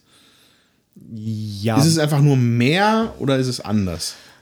So eine, so, so eine Mischung aus beidem. Also das ist halt klar, es ist eine Fantasy-Welt und jeder, der sich halt irgendwie vielleicht auch mal mit Rollenspielen auseinandergesetzt hat, kennt die Grundprinzipien. Ne? Du startest halt mit einem Charakter, der irgendwo eine kleine Wurst ist und nicht viel kann, mit Gegenständen, die du kaufen kannst, die alle überteuert sind und die alle nur so einen mittelmäßigen Effekt haben. Und das wird nach hinten hin wird's stärker, das Jahr. Ähm, Wenn ich also die Wahl hätte, jetzt nochmal neu zu starten mit einem Charakter, man kann es in der Wohlstandsstufe der Stadt starten, aber ich weiß nicht, ob es für jeden gleichermaßen gut ist. Denn das ist ein zweischneidiges Schwert. Also zum einen kannst du natürlich einen höherrangigen Charakter erstellen, der halt viel mehr Möglichkeiten hat, viel mehr kann. Gleichzeitig investierst du aber viel mehr Zeit und Kraft und vielleicht auch ein bisschen, bisschen Liebe darin, den Charakter zu entwickeln weil dir eben halt ein paar Level quasi schon abhanden kommen. Und du verbesserst den nicht nach und nach. Du verbesserst den dann halt einmal direkt auf dem Start und dann hast du den halt so und arbeitest halt damit weiter.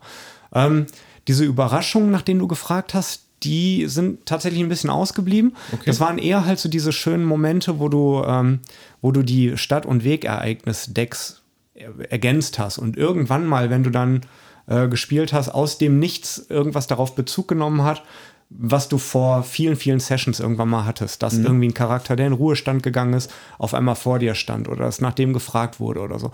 Und das sind so diese Story-Momente, die wirklich Spaß machen. Okay. Zu sagen, hey, ja, nee, klar, sicher, die war Teil unserer Faction und natürlich treffen wir jetzt die Entscheidung, äh, die für diesen Charakter, auch wenn wir ihn jetzt nicht mehr haben, gut wäre. Und das hat halt Spaß gemacht, auf jeden Fall.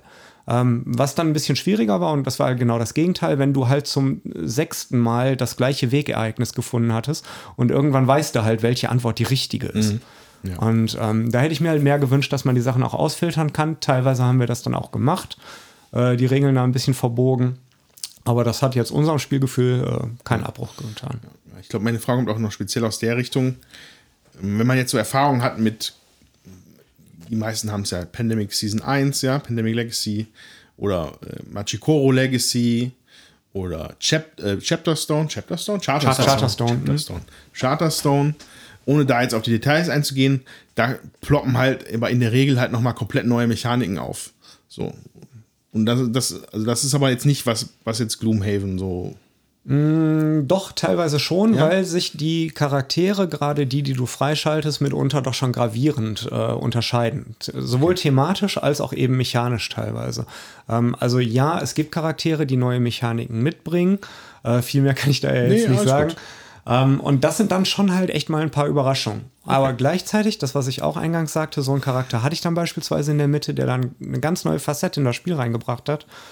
Und nachher war er dann irgendwann im Ruhestand und ich musste mit einem der, ja, ich will nicht sagen Grundcharaktere, aber mit jemandem spielen, der weniger anspruchsvoll war, weniger Power mitgebracht hatte.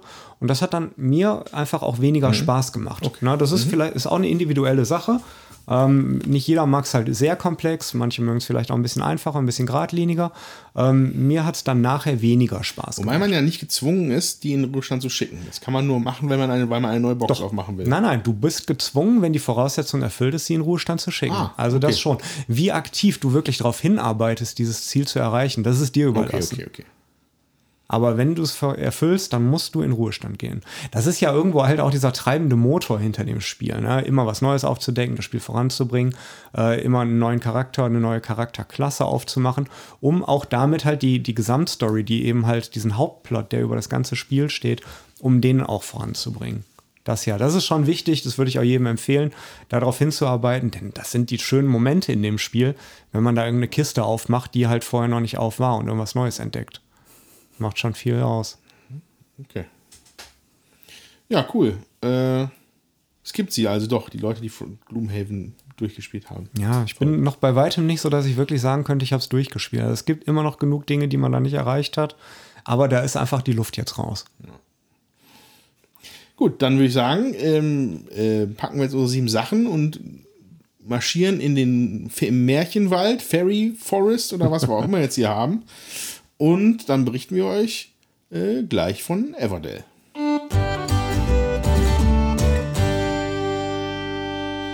Ja, liebe HörerInnen, wir sind wieder da von unserer Exkursion. Ähm, wir haben uns in die, in die fabelhaften Weiten des Fantasiewalds von Everdell begeben. Und äh, ja, werden das jetzt besprechen. Ähm, wo fangen wir an? Bisschen erstmal die Regeln oder erst noch ein bisschen Hintergrund dazu? Erstmal ein bisschen Hintergrund dazu. Also, Genau. Everdell, ein Spiel von äh, James A. Wilson. Ja, ersch- erschien bei Starling, Starling Games im ursprünglichen Mal. Das ist aber, glaube ich, von Pegasus, ne? Ja, hier im Deutschen bei Pegasus. Ja. Im Englischen wohl schon von 2018, ja? Kann Ja. das sein? Ja. Und äh, ja, wie ist denn so, genau, wir hatten ja gerade schon mal jetzt eben oft ein bisschen darüber gesprochen. Wie, bist, wie ist das Spiel denn zu dir gekommen, Christian? Ähm, ja, also tatsächlich ist es so, dass, dass der deutschsprachige Everdell-Spieler halt schon so eine kleine Odyssee hinter sich hat, muss man eigentlich schon sagen. Du hast gerade schon beschrieben, 2018 ist das Spiel im Englischen bei Starling Games erschienen, beziehungsweise Anfang 2018 auf Kickstarter erstmalig gelandet. Ähm, das wurde dann auch relativ zügig fulfilled, also Mitte des Jahres war das schon bei den äh, UnterstützerInnen äh, auf, der, äh, ja, auf der Veranda vor der Haustür und konnte gespielt werden. Im gleichen Jahr gab es dann auch schon ebenfalls über eine Kickstarter-Kampagne die erste Erweiterung, die auch ganz gut ankam. Und im Jahr 2019, Mitte 2019, gab es dann ebenfalls auf Kickstarter die zweite und dritte Erweiterung. Belfair und Spirecrest heißen die. Ähm, die gab es dann auch englischsprachig. Gleichzeitig hat man aber das verbunden mit der Möglichkeit, das Grundspiel und die erste Erweiterung auf Deutsch bzw. Französisch erhalten zu können. Das war schon ein bisschen, bisschen komisch, dass halt die zweite und dritte Erweiterung im Englischen aktuell ist und zusammen mit dieser Kampagne dann eben die erste und das, das Basisspiel auf Deutsch kommen sollte. Das war halt Mitte des Jahres, relativ zeitgleich oder kurz danach kam dann halt die Spielemesse. Ähm, und da gab es dann eine sehr begrenzte Anzahl an Exemplaren, die auch auf äh, Deutsch erschienen sind. Allerdings da auch wirklich nur das Grundspiel. Da habe ich mir das damals gekauft und als ich es dann zu Hause ausgepackt habe, das hat mich halt sehr gefreut. Ne? Ich wollte das Spiel halt unbedingt haben, weil es schön aussah und gute Reviews gekriegt hat. Ähm, aber allerdings, äh, das, das Spielmaterial war wirklich nicht 100% bis zu Ende äh, geprüft so, oder mhm. kontrolliert. Also es gab halt ein paar fehlende Übersetzungen oder fehlerhafte Übersetzungen ähm, die das Spielgefühl ja, zumindest halt minimal ein bisschen getrübt haben. Ja, das ist jetzt nichts Gravierendes, sodass man es nicht spielen kann. Ähm, aber so wirklich ein hundertprozentiger Treffer war es nicht. Ja, also tatsächlich im Regelheft sind einige oder ist, ist ein Teil einer Seite gar nicht übersetzt, beziehungsweise falsch übersetzt, weil der steht nämlich auf Französisch da. Hm. Ähm, auf einer Karte steht drauf, ziehe ein Ün Karte. Hm. Ähm, und oh, sicherlich an der einen oder anderen Baguette. Stelle gibt es da auch noch was. Ich weiß zugegebenermaßen nicht, ob es jetzt inhaltliche Schnitzer dabei gibt. Ne? Wir haben jetzt gerade, als wir es äh, erstmalig gespielt haben, schon gemerkt, dass ich eine Regel halt bislang falsch gespielt habe. Und da weiß ich einfach nicht, das werde ich jetzt zu Hause nachgucken müssen, ob das eben halt an der Übersetzung lag oder doch einfach, weil ich eine Pfeife bin. Na, das werden wir dann halt mal. Ähm, ja, das wird auf jeden Fall zu Hause heute Abend nochmal geklärt. Ich sage euch dann Bescheid. Okay. Ähm, ja, aber so gab es dann eben halt quasi diese, ich sag mal, Vorabversion, die gab es dann eben halt auch äh, in der deutschen Sprache. Der Vorteil, muss ich tatsächlich sagen, ist, dass es an der Stelle ähm, eine etwas saubere Box ist, sauberere Box ist, ähm, weil es halt noch nicht von Pegasus vertrieben, äh, ver, äh, ver, ver, vertrieben wurde. Und, also ich möchte Pegasus da nicht zu nahe treten, aber auf dieser schönen Box finde ich tatsächlich das, also dieses rote Markenzeichen dann mhm. doch eher auch ein bisschen störend. Ähm, und da gefällt es mir halt, dass ich halt vielleicht auch das noch ein bisschen einfacher äh, habe. Äh, das sieht halt ganz gut aus. So. Das war aber 2019 und es ging dann ja auch irgendwann weiter. Jetzt, der normale Vertrieb erfolgte jetzt 2021, also seit Anfang des Jahres kann man auch das Grundspiel halt hier in Deutschland im Laden kaufen. Zusätzlich auch die erste Erweiterung Pearlbrook, die gibt es ebenso. Ähm, währenddessen ist aber halt schon relativ viel passiert. Also zum einen wurden halt die äh, alten äh, Sammeleditionen, die es über Kickstarter für die Deutschen gab, die wurden halt irgendwann ausgeliefert. Ähm, und gleichzeitig gibt es oder gab es vor ein paar Monaten nochmal eine weitere Kickstarter-Kampagne für die, jetzt muss ich rechnen, fünfte und, nee, zweite, dritte, vierte, fünfte? doch fünfte und sechste. Zweite und dritte. Naja, auf jeden Fall für zwei weitere Erweiterungen, die es halt irgendwann geben wird. Und ähm, da sagt Starling Games selber, sie haben aus den Fehlern gelernt und werden im Rahmen der Kampagne keine Übersetzungen mehr anbieten. Das ist einerseits ist es gut, ne? du weißt halt als Bäcker, wo bist du dran, was, was kannst du kriegen, was kannst du nicht kriegen. Was aber sehr ärgerlich ist, im Rahmen dieser Kampagne haben die auch ein Komplettpaket angeboten für Everdell mit allen Erweiterungen, die rausgekommen sind, mit einer großen Box als äh, Lagerlösung für 199 Dollar. Und das ist gemessen an den Produkten einzeln, wenn man sie sich kauft, ja. echt wirklich ein Schnapper. Ja. Und das geht dann an dir komplett vorbei, wenn du eben Wert darauf legst, dass das Spiel eben halt deutschsprachig oder, oder mhm. sonst wie ist. Ähm, da kann ich einfach nicht auf den Zug aufspringen. Denn das ist halt wirklich viel, was man kriegt für verhältnismäßig kleines Geld. 199 Euro ist sicherlich eine ganze Menge. Gemessen aber eben an den Einzelprodukten ist es sehr wenig. Und ähm, als jemand, der das Spiel generell mag und es auch gerne vollständig hat, wäre das eigentlich genau mein Ding gewesen, scheidet aber für mich komplett aus. Und ich hoffe jetzt einfach darauf, dass das in Deutschland gut einschlägt und Pegasus natürlich ein Interesse hat, auch die weiteren Sachen zu machen. Belfair und Spirecrest werden sie lokalisieren. Da wird jetzt der Liefertermin verschoben. Ähm, das soll im Februar, März nächsten Jahres erscheinen. Bis dahin muss man sich halt mit dem Grundspiel und Pearlbrook halt zufrieden geben. Und ja, dann gucken wir mal, wie es denn weitergeht. Genau. Und wir haben hier heute jetzt die Basisversion gespielt. Pearlbrook hatten wir hier, aber haben uns dann dagegen entschieden. Da werden wir dann gleich noch einen kleinen Exkurs machen, wahrscheinlich, von dem wir dann Jutta hat glaube ich, auch gespielt. Und Christian dann von der berichten können, wie das Spiel ist. Aber jetzt geht es erstmal um das Basisspiel Everdell. Was ist denn Everdell? Everdell ist ein ja, Worker Placement Engine Builder. Beinhaltendes Spiel. Ja, äh, genau. Engine Builder. Genau. Also ich, ich habe jetzt gerade überlegt, so in der Kategorien, also es ist halt ja kein Deckbuilding. Das ist, das, das, das, das ist auf jeden Fall klar, nicht so. Ja. Ähm, aber man hat kleine Miepelchen, kleine äh, lustige Holz-Waldtierchen. Ich glaube, ich habe also Eichhörnchen, Igel, Schildkröte und Mäuse waren hier, glaube ich, vertreten. Und ähm, das ganze Spiel ähm, findet auf seinem opulenten, kann man es gar nicht, man kann es gar nicht anders bezeichnen, als opulenten Spielbrett in der Mitte. Drumherum spielt das, äh, findet das Spiel statt. Das ist so eine Art äh, riesiger Baum aufgebaut. Ja, ist das der Immerbaum? Das ist der Immerbaum, ja. Ach, genau. Guck mal, das ist ja direkt verstanden hier. Ähm, der neben der, neben der Optik natürlich auch noch eine Funktion erfüllt. Also der hat zwei, zwei äh, Etagen, sage ich mal. Auf der oberen finden sich zu Beginn des Spiels noch einige weitere Miepel in den Spielerfarben wieder. Ähm, das ist quasi oben in den Baumkronen und dann eine Etage drunter liegen noch ein paar Karten aus. Das sind spezielle Ereignisse, da kommen wir noch später drauf. Und unten im, im Baumstumpf sind dann die, die, der Nachziehstapel ist dann da versteckt. Ähm, und ähm, das Ganze mündet dann unten in einem, in einem Spielfeld, was dominiert wird von einer Wiese. So. Die Wiese, da liegen acht Karten aus ähm, vom Nachziehstapel. Und ähm, ja, und im Endeffekt, Dominik hat es gesagt, Engine Build, das heißt, wir kaufen uns irgendwelche Karten, die möglichst gut miteinander äh, interagieren oder Synergien äh, ergeben, um am Ende dann die meisten Siegpunkte davon zu bekommen. Ähm, das Spiel hat insofern eine Besonderheit, dass es nicht ganz synchron läuft, was zumindest die komplette Länge des Spiels angeht. Man, es ist halt grob eingeteilt nach Jahreszeiten. Ähm, man fängt im Winter an, geht dann in den Frühling, in den Sommer und im Herbst und dann nach dem Herbst das Spiel zu Ende. Und äh, man entscheidet aber selber als Spieler, wann man diesen Wechsel in die Jahreszeit, nächste Jahreszeit vollziehen möchte. Das hat äh, da erstmal ganz praktische Anwendungen, dass du halt deine Miepelchen zurückkriegst, deine Worker Placement, deine, deine Arbeitstierchen kriegst du zurück.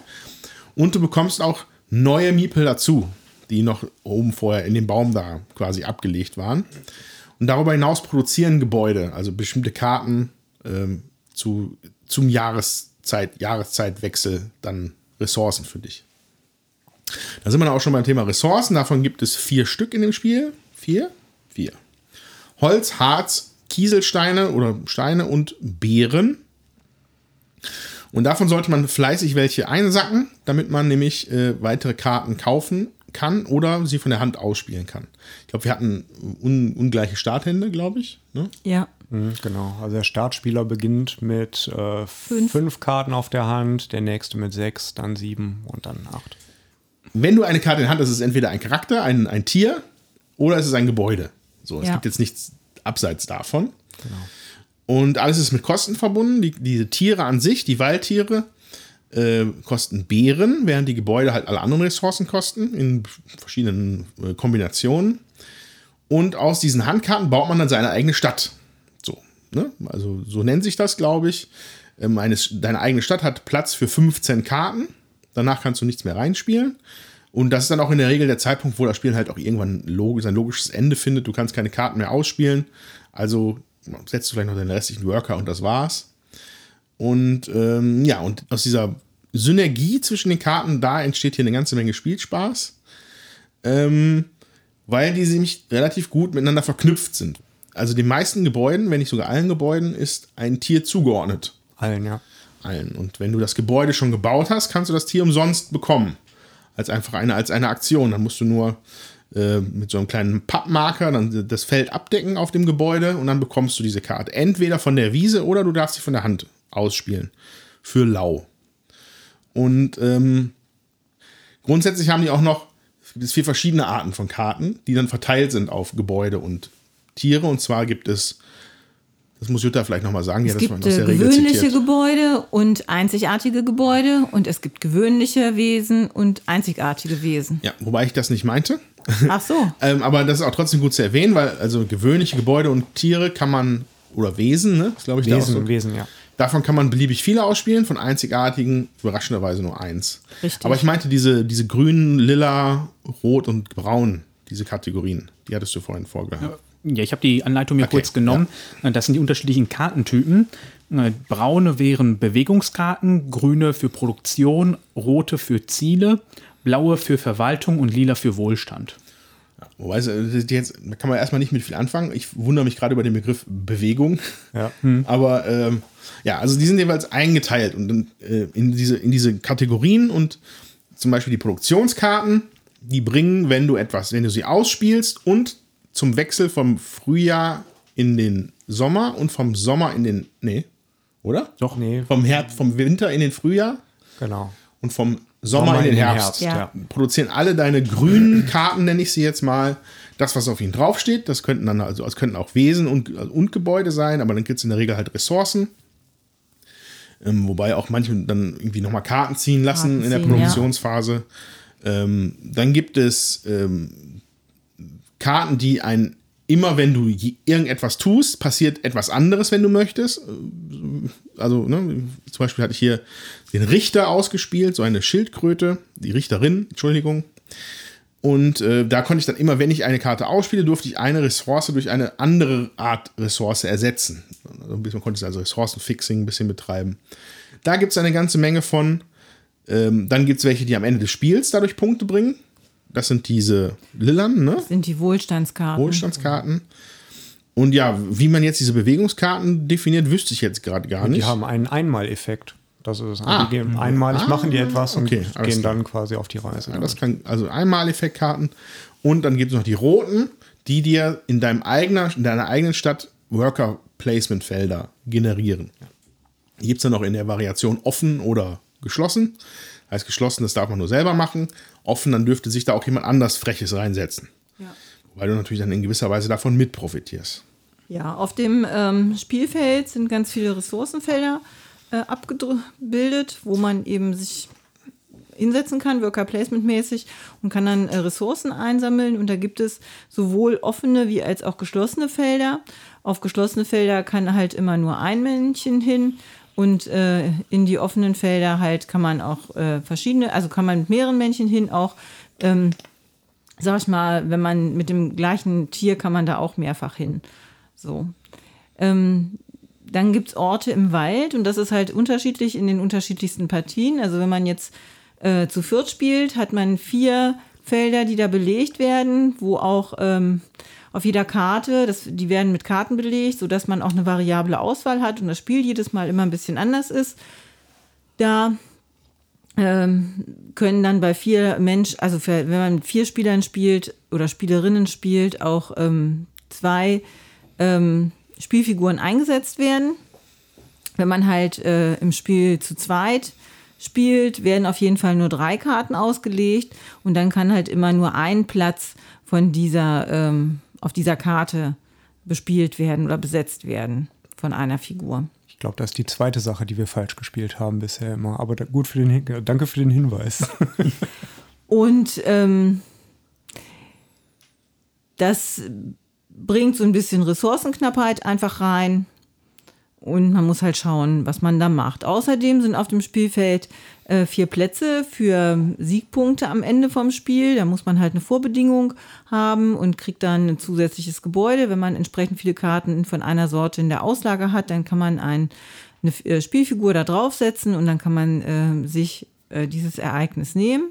Das sind einfache Ereignisse und dann gibt es noch besondere Ereignisse. Die sind auch in Form von Karten. Und diese Karten äh, sind halt auch jedes Mal unterschiedlich. Da werden zu Beginn jeder Partie vier ausgelegt. Da sind Bedingungen drauf ähm, anhand von Karten, die man in seiner Stadt ausgespielt haben muss. Sonst darf man sich diese äh, besondere äh, Siegbedingung, also Siegpunktkarte gar nicht nehmen. Also dieses besondere Ereignis, so heißt es, Entschuldigung, das besondere Ereignis gar nicht nehmen. Und ähm, ja, haben wir noch was vergessen zu erwähnen? Das Spielbrett hast du, glaube ich, ganz gut beschrieben. Also im Wesentlichen das, was halt darauf zu finden ist. Was wichtig ist, finde ich nochmal besonders zu erwähnen für so eine Partie, es gibt ein ähm, Feld, weil die Ressourcenknappheit äh, ist ja schon da. Es gibt ein Feld, wo immer alle hin können. Und da kann man Karten abgeben und man bekommt für zwei Karten jeweils eine Ressource. Und zum Spielende gibt es nochmal besondere Felder. Da kann man eben auch Karten abgeben, wenn man sich da drauf stellt. Und je nachdem, wie viele Karten man abgibt, äh, kann man da nochmal Siegpunkte generieren. Und da gibt es ähm, drei Felder, die sind halt geschlossen. Da kann halt auch immer nur eine äh, Figur hin und ein Feld, das ist halt offen für alle. Da gibt es dann aber auch nur zwei Siegpunkte für. Ja, die Sache mit den Karten abwerfen ist, hat insofern auch noch eine zweite Relevanz. Ähm, insofern, wie die Hände funktionieren bei diesem Spiel. Und zwar ist, hat man ein Handkartenlimit von acht Karten. Ähm, wenn das erreicht ist, kannst du auch keine Karten mehr ziehen. Da tut sich dann leider nichts mehr auf deiner Hand. Richtig. Du musst, musst erst irgendwie dafür sorgen, dass du entweder Sachen ausspielst oder sie über dieses eine Feld abwirfst, bevor du überhaupt erst neue Karten ziehen darfst.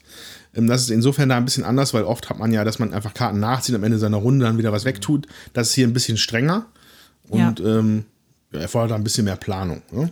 Oder ja. ein bisschen mehr in das bewusste Verwerfen von Optionen, dass man halt Sachen wegtut. Ja, ja, wobei auch halt ja Karten abwerfen meist irgendwie mit einem Bonus hier äh, verbunden ist. Also Karten abzuwerfen, da gibt es sicherlich reichlich Möglichkeiten hierbei.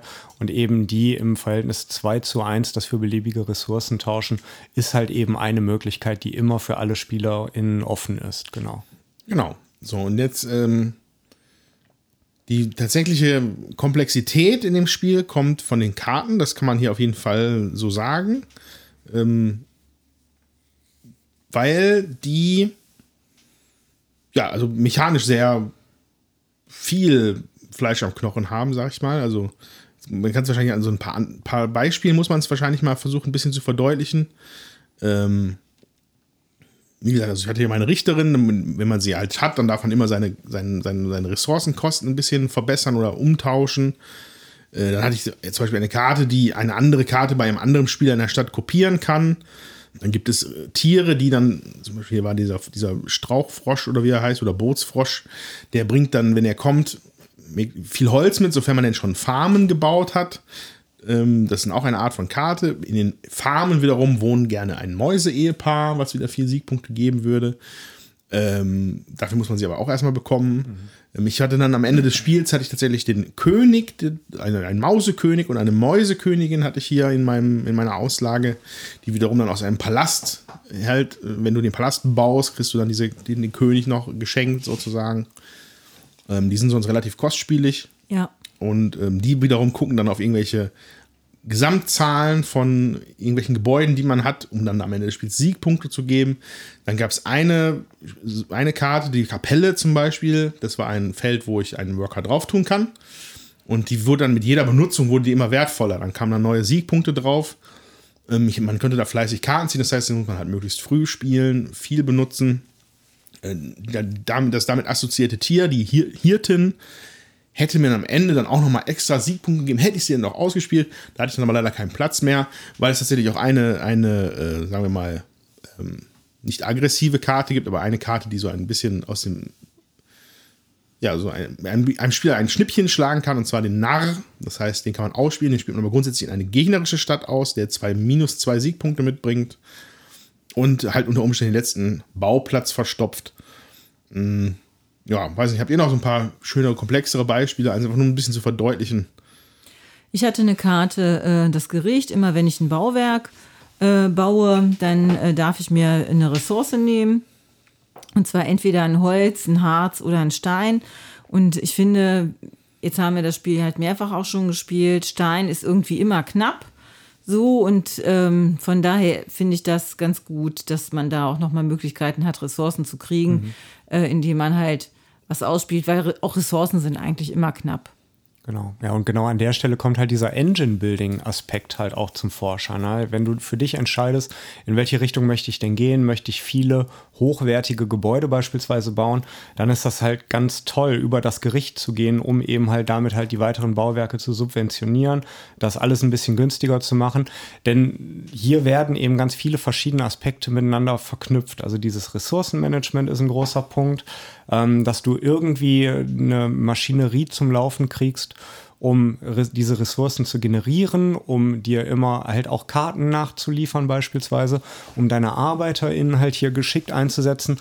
Also was musst du halt irgendwie mit berücksichtigen. Und es ist wie bei vielen Spielen so, du hast von allem immer irgendwie ein bisschen zu wenig und dazu identifizieren, was brauche ich denn, um vielleicht nächste und übernächste Runde dies und jenes zu bauen, ist, glaube ich, ganz wichtig. Also hier mit einem Plan reinzugehen und genau zu wissen, wo möchte ich denn hingehen und dann daraufhin das aufzubauen. Ähm, das ist, glaube ich, schon ein ganz großer Aspekt hierbei. Das denke ich auch, ja. Wobei das ja auch nicht immer gelingen kann, weil das ist ja schon auch ein Glücksaspekt vorhanden. Und zwar gibt es ja nur eine begrenzte ähm, Anzahl von Karten, die ich einsehen kann. Das sind nämlich acht Karten, die auf der Wiese liegen. Und ähm, ansonsten kann man halt ziehen vom Nachziehstapel. Also wenn da immer steht, äh, ziehe eine Karte, ist das immer vom Nachziehstapel. Wenn auf irgendeiner Karte steht, nimm eine Karte, dann ist das immer eine von der Wiese.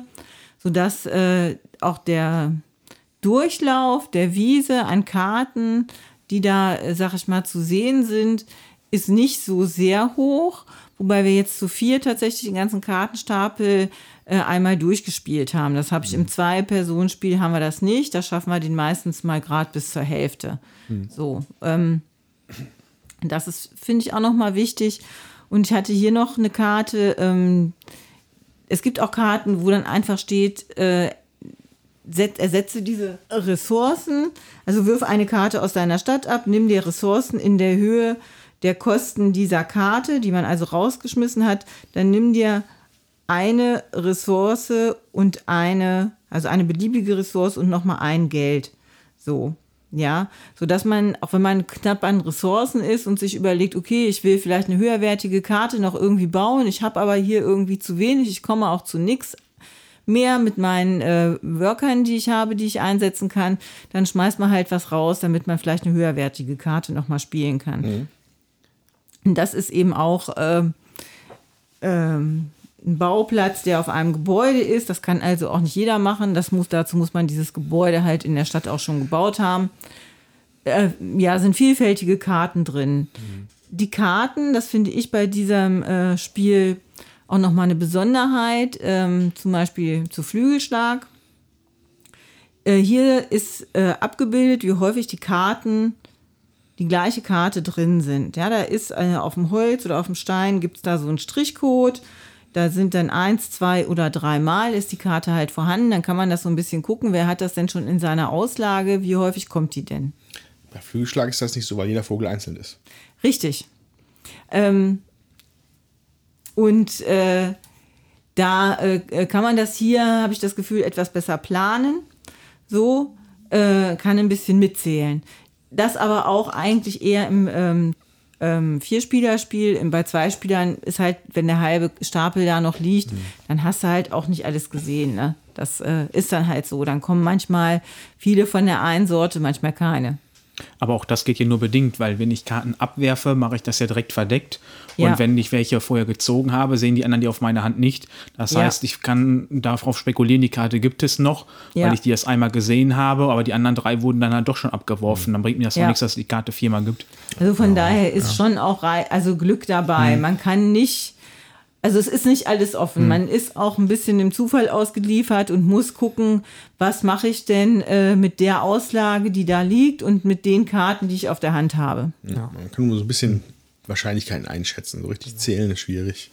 Ja, wobei das, das haben wir aber tatsächlich irgendwie auch alle gemacht. Also wir wussten teilweise, ah ja, komm, na, du hattest vorhin irgendwann ganz konkret gefragt, na, wo ist denn jetzt auf einmal die Königin dahin? Und haben gesagt, hier, die hat die Jutta gerade genommen. Äh, so ein bisschen kannst du das ja schon sehen, ne? Oder wenn du genau siehst, der eine nimmt jetzt genau die Ressourcen, um die Karte zu spielen, suggeriert das ja vielleicht, wo er oder sie dann eben halt mhm. hin will. Also ein Stückchen geht das, aber ihr habt recht, also hundertprozentige Information hat man hierbei nicht. Nein, das stimmt. Genau. Ähm, interessant ist auch, ne? Die hatten ja gesagt, 15 Plätze gibt es. Aber Jutta hat es ja jetzt gerade auch schon erwähnt, dass man Sachen wieder abreißen kann unter Umständen. Es gibt zum Beispiel das Ehepaar, wird sich auch einen Platz teilen. Also ähm, tatsächlich muss man da sich gut überlegen, hm, wofür man seine Slots hergibt, die man halt in der Stadt hat. Ne? Das ist auch ein wichtiger Bestandteil des Ganzen. Hm, ja, und äh. Die Karten haben eine Wertigkeit zwischen 1 und 4. Die Wohlstandskarten bringen nochmal äh, Punkte am Ende vom Spiel für bestimmte Bedingungen. Also da stehen Bedingungen drauf, wofür man dann halt nochmal Punkte bekommt. Und ich finde jetzt zum Beispiel so eine Maus und ein Mäuserich, wenn man die zusammen auf einem Platz liegen hat, der Mäuserich gibt zwei Punkte, die Maus gibt zwei Punkte und dann kriegt die Maus nochmal drei Punkte, bringt sie, wenn sie mit dem Mäuserich auf einem Feld liegt sozusagen, also ein, sich einen Platz teilt. Das ist natürlich äh, schon echt viel, das hat man sonst selten. Genau, ja. So viel mehr kriegst du auf einem Platz nicht hin. Ne? Also ja. das sind halt die sieben, die sind Maximum. Ansonsten, ich glaube, der Immerbaum hat noch fünf, aber ansonsten, mhm. genau, befindet sich alles irgendwo von null bis vier. Ja.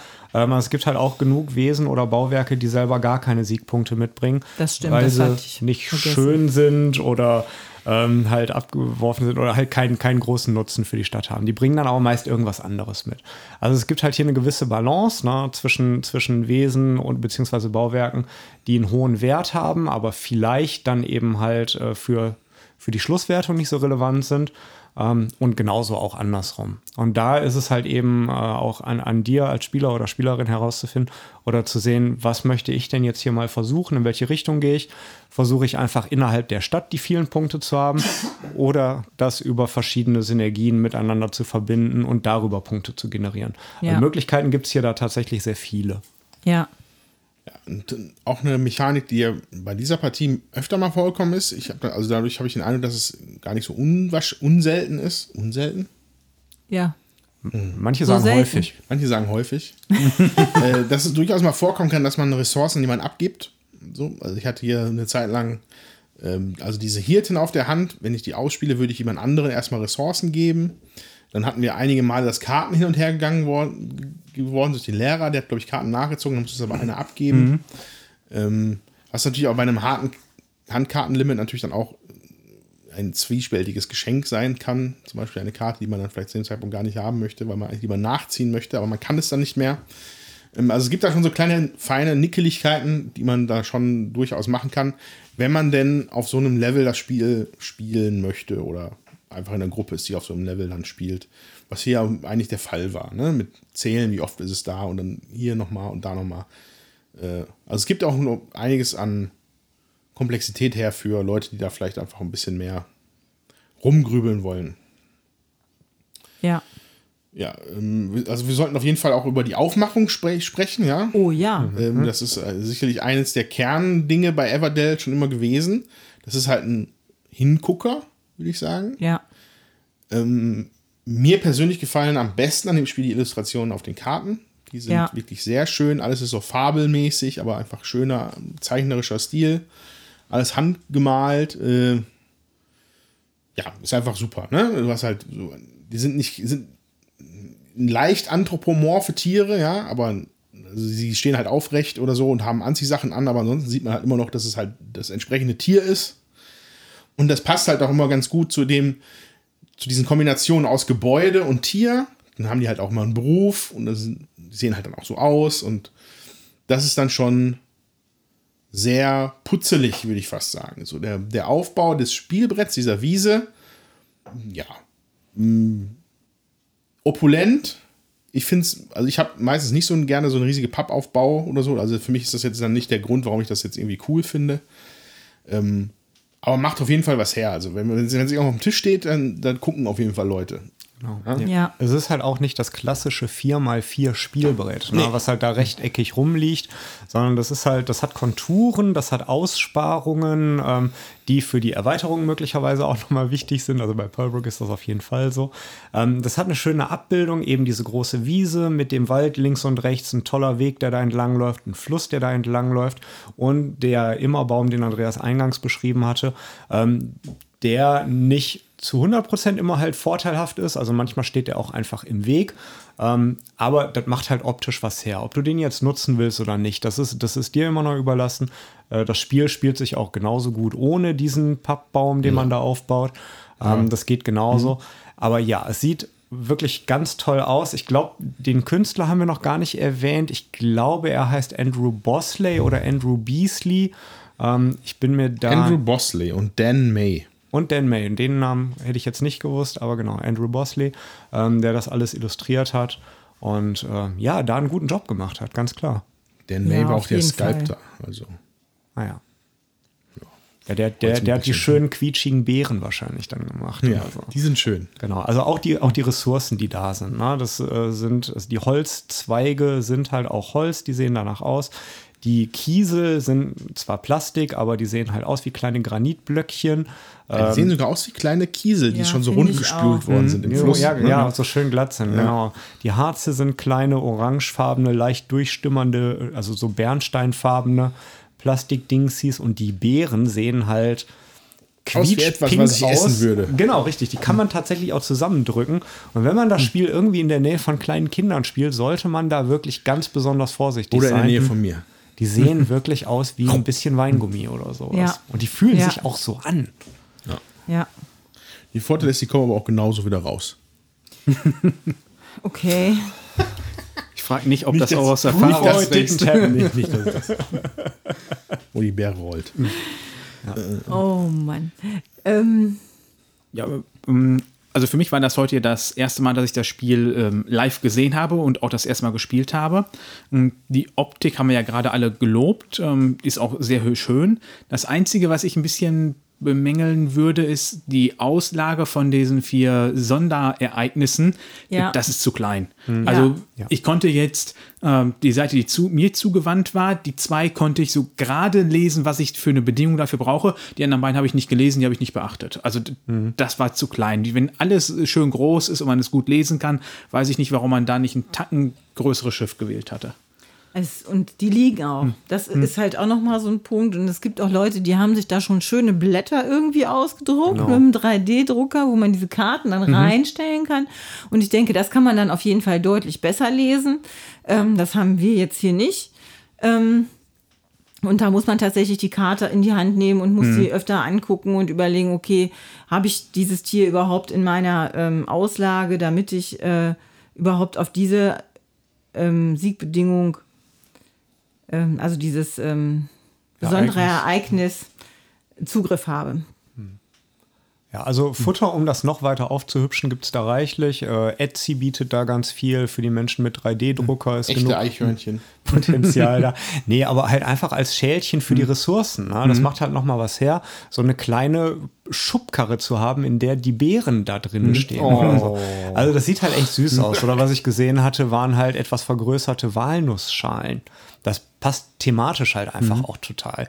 Und genau, eben diese, diese Blätter, in denen man die Ereignisse aufrecht hinstellen kann, damit man sie eben besser sehen kann. Ja, das, das wertet es nochmal auf, ganz klar.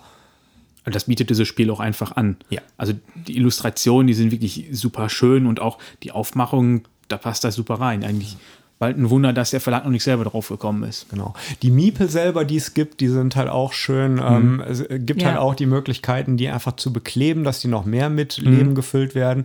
Ähm, ich selber mag das so, wie sie sind. Also wird da nichts dran ändern. Ähm, aber da- das, das lebt sich damit halt auch schon ein bisschen. Ne? Also wir hatten auch während des Spiels häufiger mal die Situation, dass wir gesagt haben, ah ja, was machen denn die Schildkröten gerade? Oder was machen die Igel gerade? Oder hm, ja, dann geht die Maus jetzt in das Gasthaus rein oder sonst irgendwas. Also das, das sind auch kleine Mini-Geschichten, die damit erzählt werden. Und ja, das klappt gut, dadurch, dass das eben halt diese Tiere sind. Oder eben halt Ehefrau und Ehemann, die gemeinsam auf ihrer Farm in der Stadt leben. Ähm, das sind viele Kleinigkeiten, die aber ein stimmiges Gesamtbild ergeben. Ich glaube auch, warum der Hype um dieses Spiel so groß war, ist auch viel vom Aussehen her. Und ich meine, es ist ja jetzt in Deutschland nicht, aber im englischsprachigen Raum dieses Buch Der Wind in den Weiden, glaube ich, sehr beliebt. Und äh, ich erinnere, also dieses, da gibt es eine Illustration, wo auch irgendwie so ein Tier, ein Frosch oder Down. irgendwas da steht.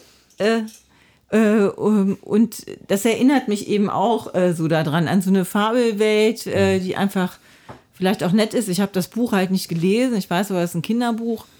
Und ähm, da musste ich sofort auch dran denken, als ich dieses Cover gesehen habe, dass das eigentlich ja wahrscheinlich ein sehr nettes Setting ist.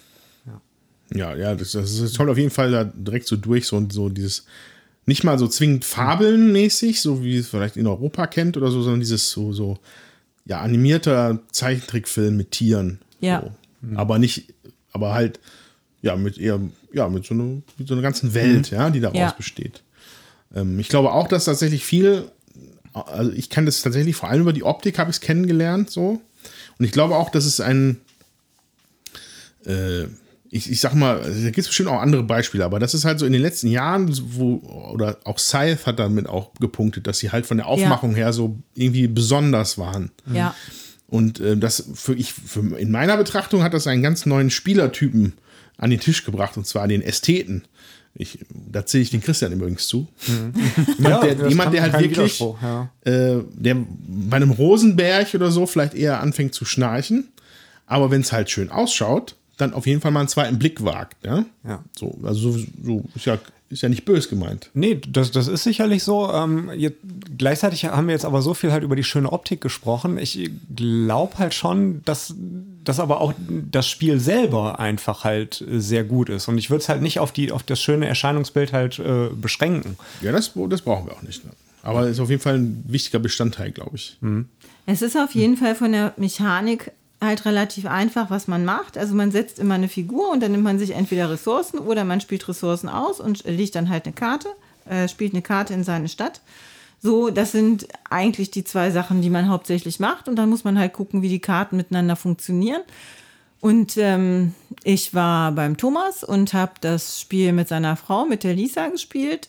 Insgesamt dreimal, also zweimal am gleichen Tag haben wir es hintereinander direkt gespielt und dann letzte Woche nochmal. Und die Lisa spielt jetzt äh, schon auch komplex, aber freut sich immer, wenn es nicht so mega komplex ist. Und jetzt beim dritten Mal äh, hat sie dann mit einem Punkt Vorsprung auch gewonnen. Und da finde ich, ist das, das ist so ein Spiel, man kommt gut rein. Wenn man mal verstanden hat, äh, was man machen muss und wenn man verstanden hat, dass man vielleicht auf die Kombination der Karten achten sollte, dann ist das auch für so einen Typ wenig Spieler oder mehr Familienspieler. Dieses Spiel durch die Optik ist ein Anreiz zu sagen, ja, das, das will ich stimmt. spielen, da will ich hingehen, das, ähm, das spricht mich jetzt an. Das sieht so schön aus.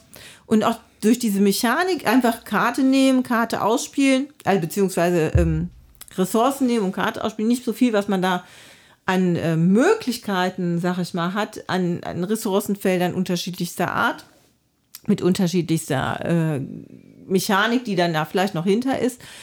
Das bietet für dieses Spielertyp, glaube ich, auch eine gute Einstiegsbedingung, in ja, sich was anderes anzugucken.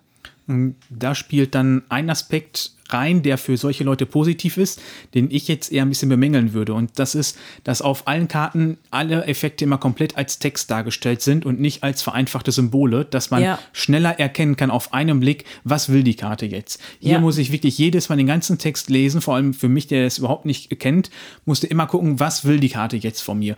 Und häufig sind ja Effekte ähnlich auf unterschiedlichen Karten. Und hier musste ich dann wirklich jedes Mal genau nachgucken, lesen und dann habe ich wieder auf meine Handkarte geguckt, dann kamen da zwei neue Karten, dann musste ich wieder komplett nachlesen oder ich hatte das schon wieder vergessen. Das ist für solche Leute, äh, die man damit an den Tisch holen will, natürlich von Vorteil, weil die sind wahrscheinlich das gar nicht gewohnt, mit so Symbolen zu arbeiten, wie Leute Ja. wie wir, die so viel spielen. Ja. Ich denke da jetzt zum Beispiel gerade an Terraforming Mars. Da guck, da weiß ich nicht, was auf den Karten steht. Ich gucke mir die Symbole an und weiß das sofort. Ähm, das ist das, was mich hier so ein bisschen noch gestört hat. Ähm, Ja. ja. Ja, ja, das kann ich absolut nachvollziehen. Ich glaube aber auch, dass das ein sehr zweischneidiges Schwert ist. Ähm, wir haben halt zu Hause ein Spiel, was wir relativ häufig im äh, Bekanntenkreis gespielt haben, Valhalla heißt das. Ähm, und da ist es, da geht es genau in die andere Richtung. Da ist alles über, über entsprechende Icons gelöst. Der Vorteil ist natürlich, du bist komplett sprachunabhängig und ob du es jetzt eben halt in, in Polen, Frankreich oder Deutschland verkaufst, das Spiel funktioniert gleichermaßen. Die Regeln, das Regelwerk ist einfach nur unterschiedlich. Ähm, aber das führt halt ganz häufig dazu, dass wir auch nach vielen, vielen Sessions permanent immer mal wieder im Regelwerk nachlesen müssen. Was bedeutet das denn jetzt eigentlich nochmal? Ich gebe dir recht, hier gerade bei Everdell ist, glaube ich, halt die, ähm, die Vielfalt der Dinge, die da passieren, überschaubar, sodass man das gut darüber lösen könnte. Aber nochmal, da sind ein paar Erweiterungen in der Pipeline und spätestens dann würde es, glaube ich, auch ein bisschen überfrachtet werden. Also es braucht auf jeden Fall eine eindeutige Ikonografie. Ja, Wenn genau. die nicht funktioniert, sodass man immer wieder nachschauen muss, dann bringt mich das nicht nach vorne. Dann muss ich mit Texten arbeiten, wenn ich keine vernünftigen Symbole habe. Genau. Aber klar, es gibt hier sicherlich einige Karten, bei denen das problemlos ging. Also hier, ziehe zwei Karten. Da könnte man sich theoretisch das Wort ziehe einfach sparen. Durch das Icon, was halt da drauf ist. Das ist eindeutig genug. Nein. Nein. Weil wir gerade ja festgestellt haben, ziehe zwei Karten heißt, ich ziehe verdeckt vom Nachziehstapel. stimmt, ja. Nimm zwei Karten ist, ich nehme zwei Karten von der Wiese. Deswegen ist schon wichtig, dass da steht, ziehe oder nimm. Ja, das stimmt. Aber Okay, auf dann- dann- welcher Karte stand Nimm? Ich habe keine gesehen. Ich glaube, es war keine, ne? Nein. Ähm, hier im Immerbaum. Nimm zwei Karten ja, von der Wiese. Das ist auch der Also einzige da, Fall. Ja. Sonst habe ich immer nur Ziehe gelesen. Ja, interessanterweise, Fall, also zusammen mit den Ressourcen steht da Nimm. Ja, aber hat es euch denn gefallen? Wollen wir mal darüber sprechen? Jutta. Du hast ja jetzt auch schon ein paar Mal gespielt. Das ist dieses Jutta. Ich sag das einfach so gerne. Ich sag das gerne in den Raum. Jutta. Ich bin echt total zwiegespalten über dieses Spiel. Ob es bleibt oder ob es auszieht. Okay. Weil, wenn ich es dann spiele, spiele ich es total gerne. Als Lisa gesagt, als ich Lisa gefragt habe, was soll ich mitbringen, und Lisa gesagt hat, ja, oder ich habe auch gefragt, soll ich Everdale nochmal mitbringen? Ach ja, bring das nochmal mit. So, ähm, und ich hatte eigentlich gar keinen Bock. Und dann haben wir es aber gespielt und dann fand ich trotzdem gut. Und ähm, ich hatte heute Lust, das zu spielen, aber ich habe gedacht, okay, eigentlich, ich habe so das Gefühl, ich habe alle Karten gesehen, ich habe, ich weiß, was ich machen muss. Ähm, es gibt gar nicht so viel Neues zu entdecken. Und trotzdem, wenn ich es dann spie- gespielt habe oder ja, gespielt habe, finde ich es im Nachhinein doch immer wieder schön, dass ich es gespielt habe. Also ich hatte Spaß beim Spielen, mir gefällt das dann. Ich muss auch gucken, wie ich meine ähm, Mechanik da aufbaue. Habe gedacht, ähm, ich verliere total. Ich habe hier äh, wirklich nur eine äh, einfache, ein einfaches Ereignis bekommen. Und sonst ähm, haben die anderen sich alles Mögliche weggeschnappt.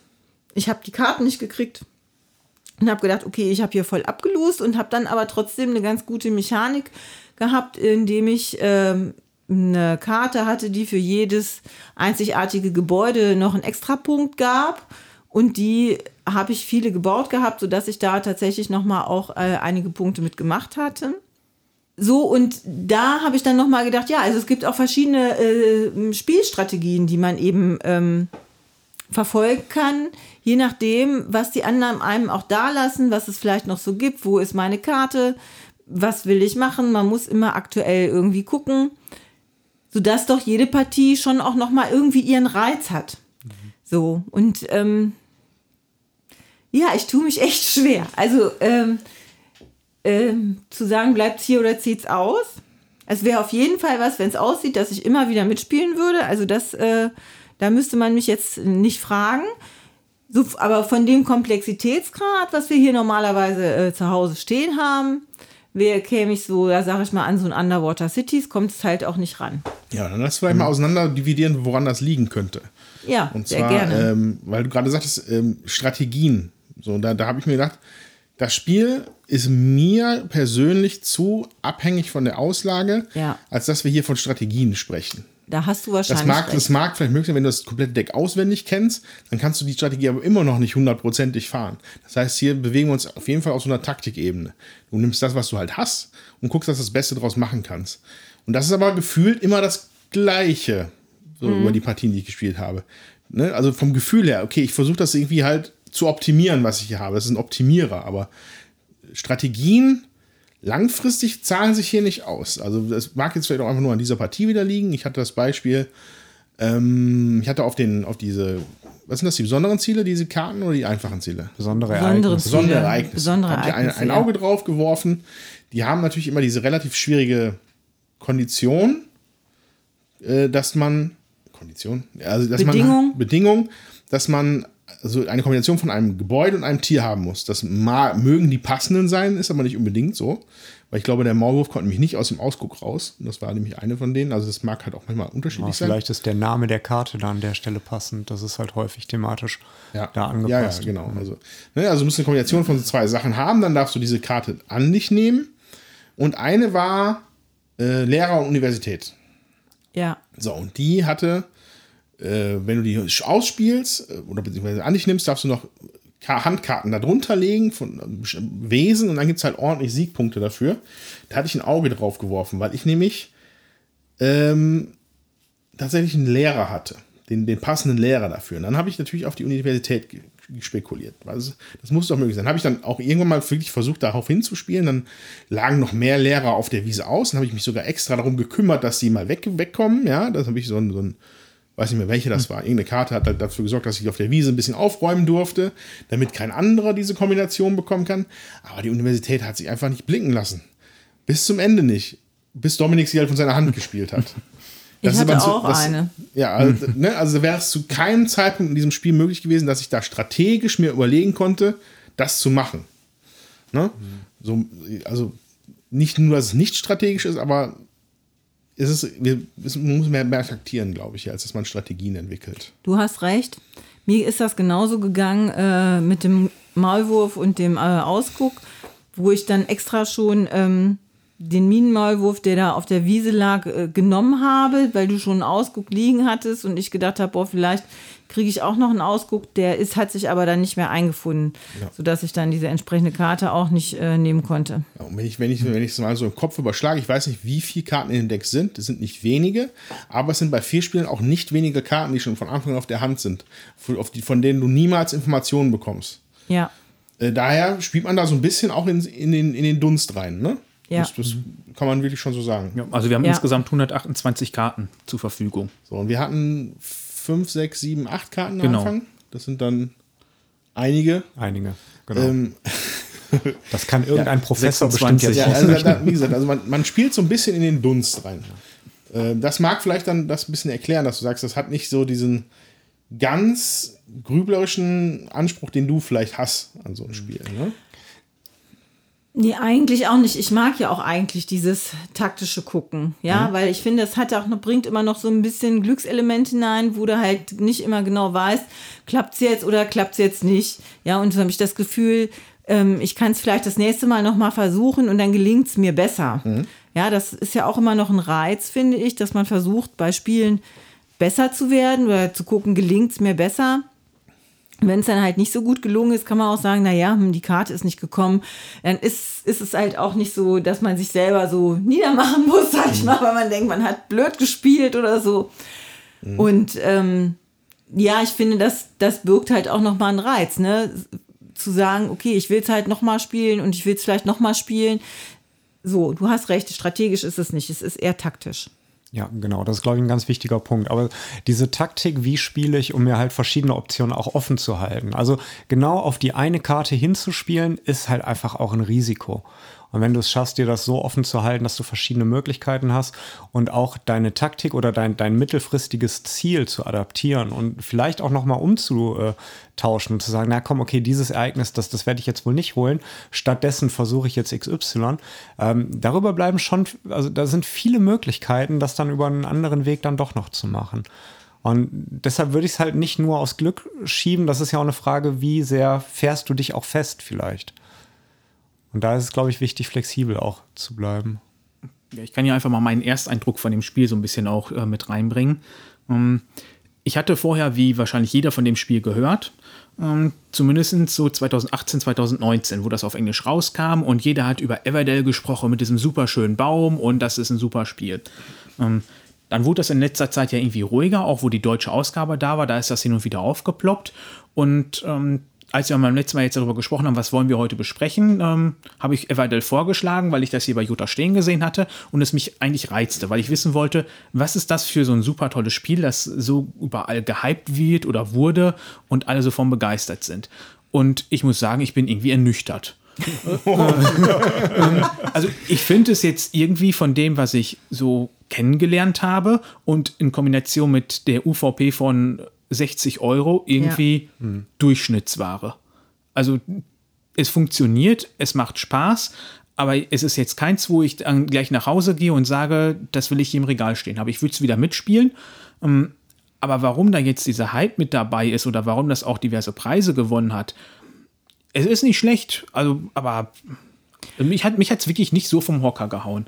Ähm, das sind die Sachen und Punkte, die ihr schon angesprochen habt, mit, ähm, dass man natürlich hoffen muss, dass die richtigen Karten kommen. Das stört mich auch irgendwie gar nicht. Ähm, mich stört es auch nicht, äh, dass ich jetzt hier vielleicht im Nachhinein so ein paar Aktionen hätte besser machen können. Aber das war halt meine Erstpartie. Ich kannte das Kartendeck nicht. Ich wusste nicht, was auf mich zukommt. Ja, aber ich kann es gar nicht so richtig gerade beschreiben. Vielleicht muss ich nochmal weiter darüber nachdenken. Jutta. Ich glaube, Jutta. das ist.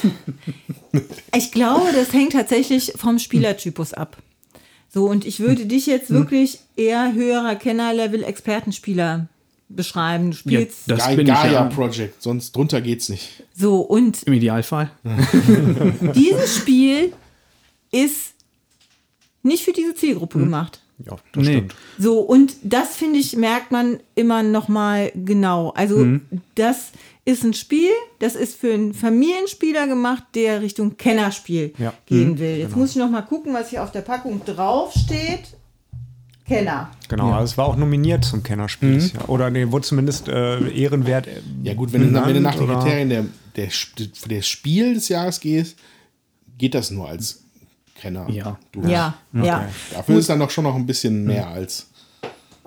So, und diese Zielgruppe, die feiert bestimmte Spiele extrem ab. Hm. Und die schreiben auf Boardgame Geek reichlich und das sind viele Leute. So, und das ist mir bei Flügelschlag, finde ich, ist das ähnlich. Das ist jetzt auch nichts, wo ich sagen würde, boah, das ist der Durchbruch des Jahrhunderts und trotzdem wird es gefeiert ohne Ende. So, weil man kann, man hat das Gefühl, man kann sich eine Mechanik aufbauen, aber jeder Vogel ist hm. einzigartig mhm. und dann kommen die Vögel oder sie kommen halt nicht das sind so Spiele, wo man das Gefühl hat, ich kann was machen und äh, ich werde für bestimmte Sachen belohnt. Ich muss halt gucken und es ist noch gefühlt so ein bisschen Glück dabei und dann schaue ich mal, wie weit geht das. Ich habe das, wenn ich eine Kartenkombi irgendwie hinkriege, die gut funktioniert, dann fühlt sich das gut an und ähm, so. Und das finde ich ist, da kann, da, das ist halt nicht für, für jede Zielgruppe ist das der, ähm, wie soll ich sagen, das Feuerwerk. Hm, du hast ja gerade Flügelschlag angesprochen. Das haben wir, oder habe ich äh, vorgestern noch mit ähm, befreundeten Pärchen gespielt. Die kannten das Spiel beide nicht. Und da war auch wieder dieses typische Problem, was man halt bei Flügelschlag so kennt. Kommen die richtigen Karten oder kommen sie nicht?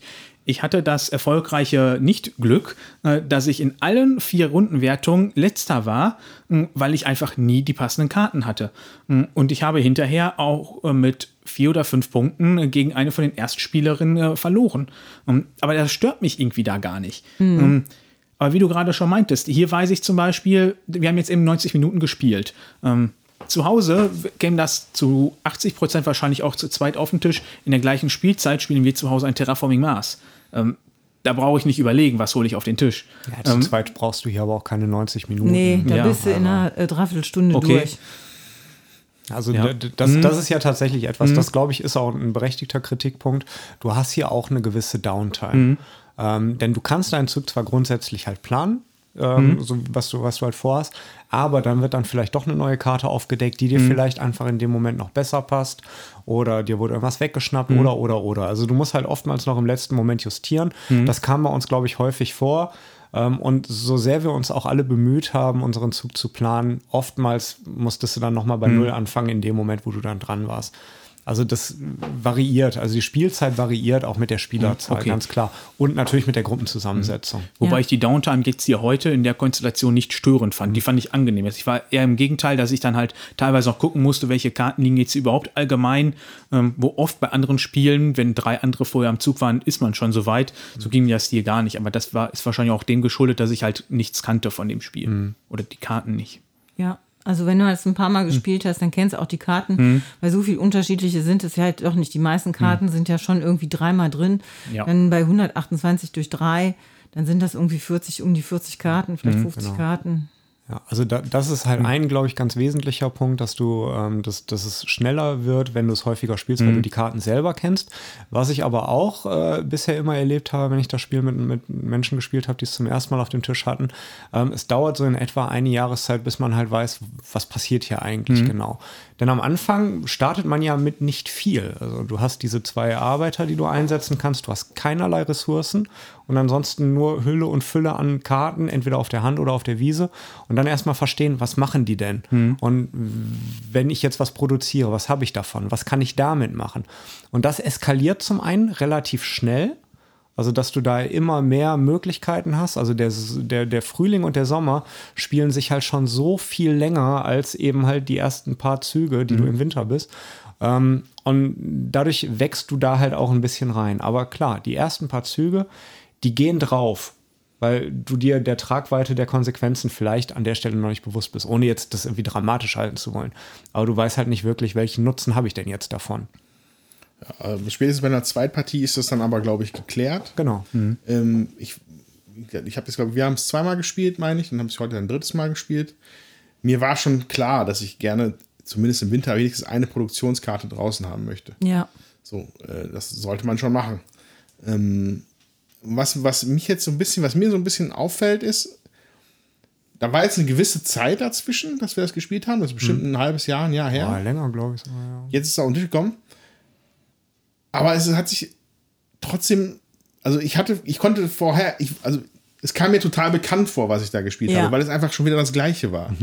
Du spielst mal eine Farm, dann spielst du noch eine Farm, dann guckst du, das ist einfach, ich, ich habe das Gefühl, das, das Kartendeck gibt mir nicht so viel genug Varianz, dass es mich super immer wieder reizt, das zu spielen.